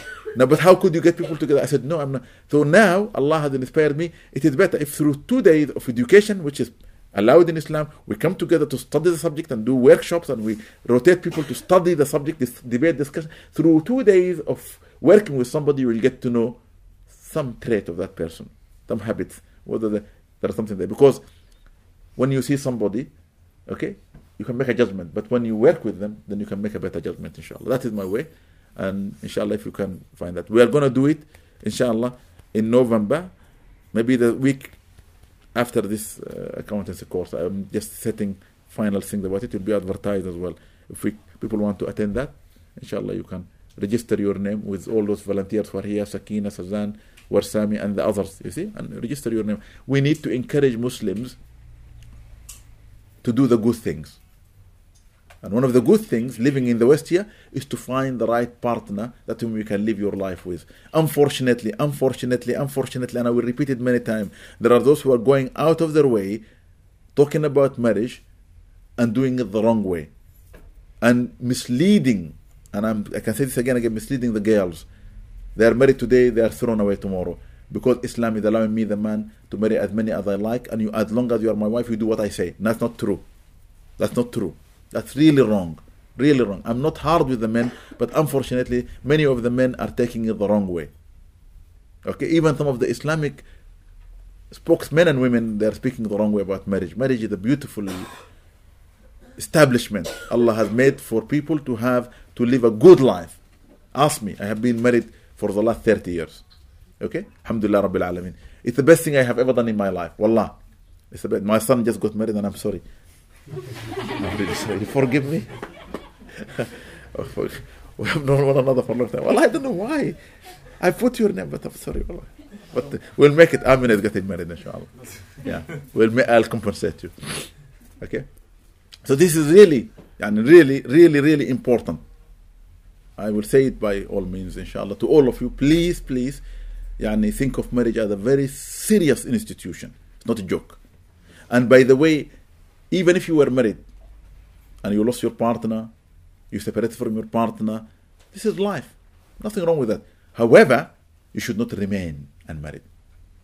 In fact, in the Quran, when Allah spoke about engagement, it was revealed because some of the companions, they wanted to marry a woman, somebody else marry her, and then suddenly her husband dies, she's in her iddah. Okay, she's secluded until she completes the days of the iddah, the four months and ten days, to make sure that she's not pregnant, carrying the child of that person, then they're confused. It's all just to judge properly. Today they can make it uh, with scientific observations. However, in that time they couldn't do that. So, some of the companions wanted to ask that girl or woman to marry her. So Allah said, it's lawful, nothing wrong with that. As long as don't go direct, there are ways to do it. So engagement is halal in Islam. You can get engaged to a woman. But there are ways, there are etiquettes. There are rights and wrongs. There are good things. But to, to say suddenly to women, oh, well, the sunnah in Islam is to marry four, not one. Rubbish. I don't agree with that. The sunnah is to marry one woman. The sunnah is to marry one. Khadija is the only one wife to the Prophet ﷺ. Khadija gave him children until she passed away. Did he ask any other woman to marry him? By the way, also, in the right of marriage in Islam, the woman could have the right of the divorce. Many women don't know that. I do. I will tell uh, when women, women come through me, I always tell them all their rights, and many of them they don't know, and many of the men they hide this. Just like you sign a contract of buying an equipment from those big horrible companies, in italic they write little writing underneath. if you don't retain this thing in the next three days, you are not going to be refunded. And silly you are thinking, well, I have twenty-eight days. You go a week later and say, no, sorry, but I still, only one week. Well, did you read? How do I know that? I see. So you find the condition of marriage written little in the marriage certificate. They're very important. A woman can decide anything in her marriage if she wants. And so inshallah we will talk about all those things and do them in the right way. May Allah reward you. May Allah bless you. I'm sorry to delay you. And may you have a wonderful night and a good day tomorrow, inshallah.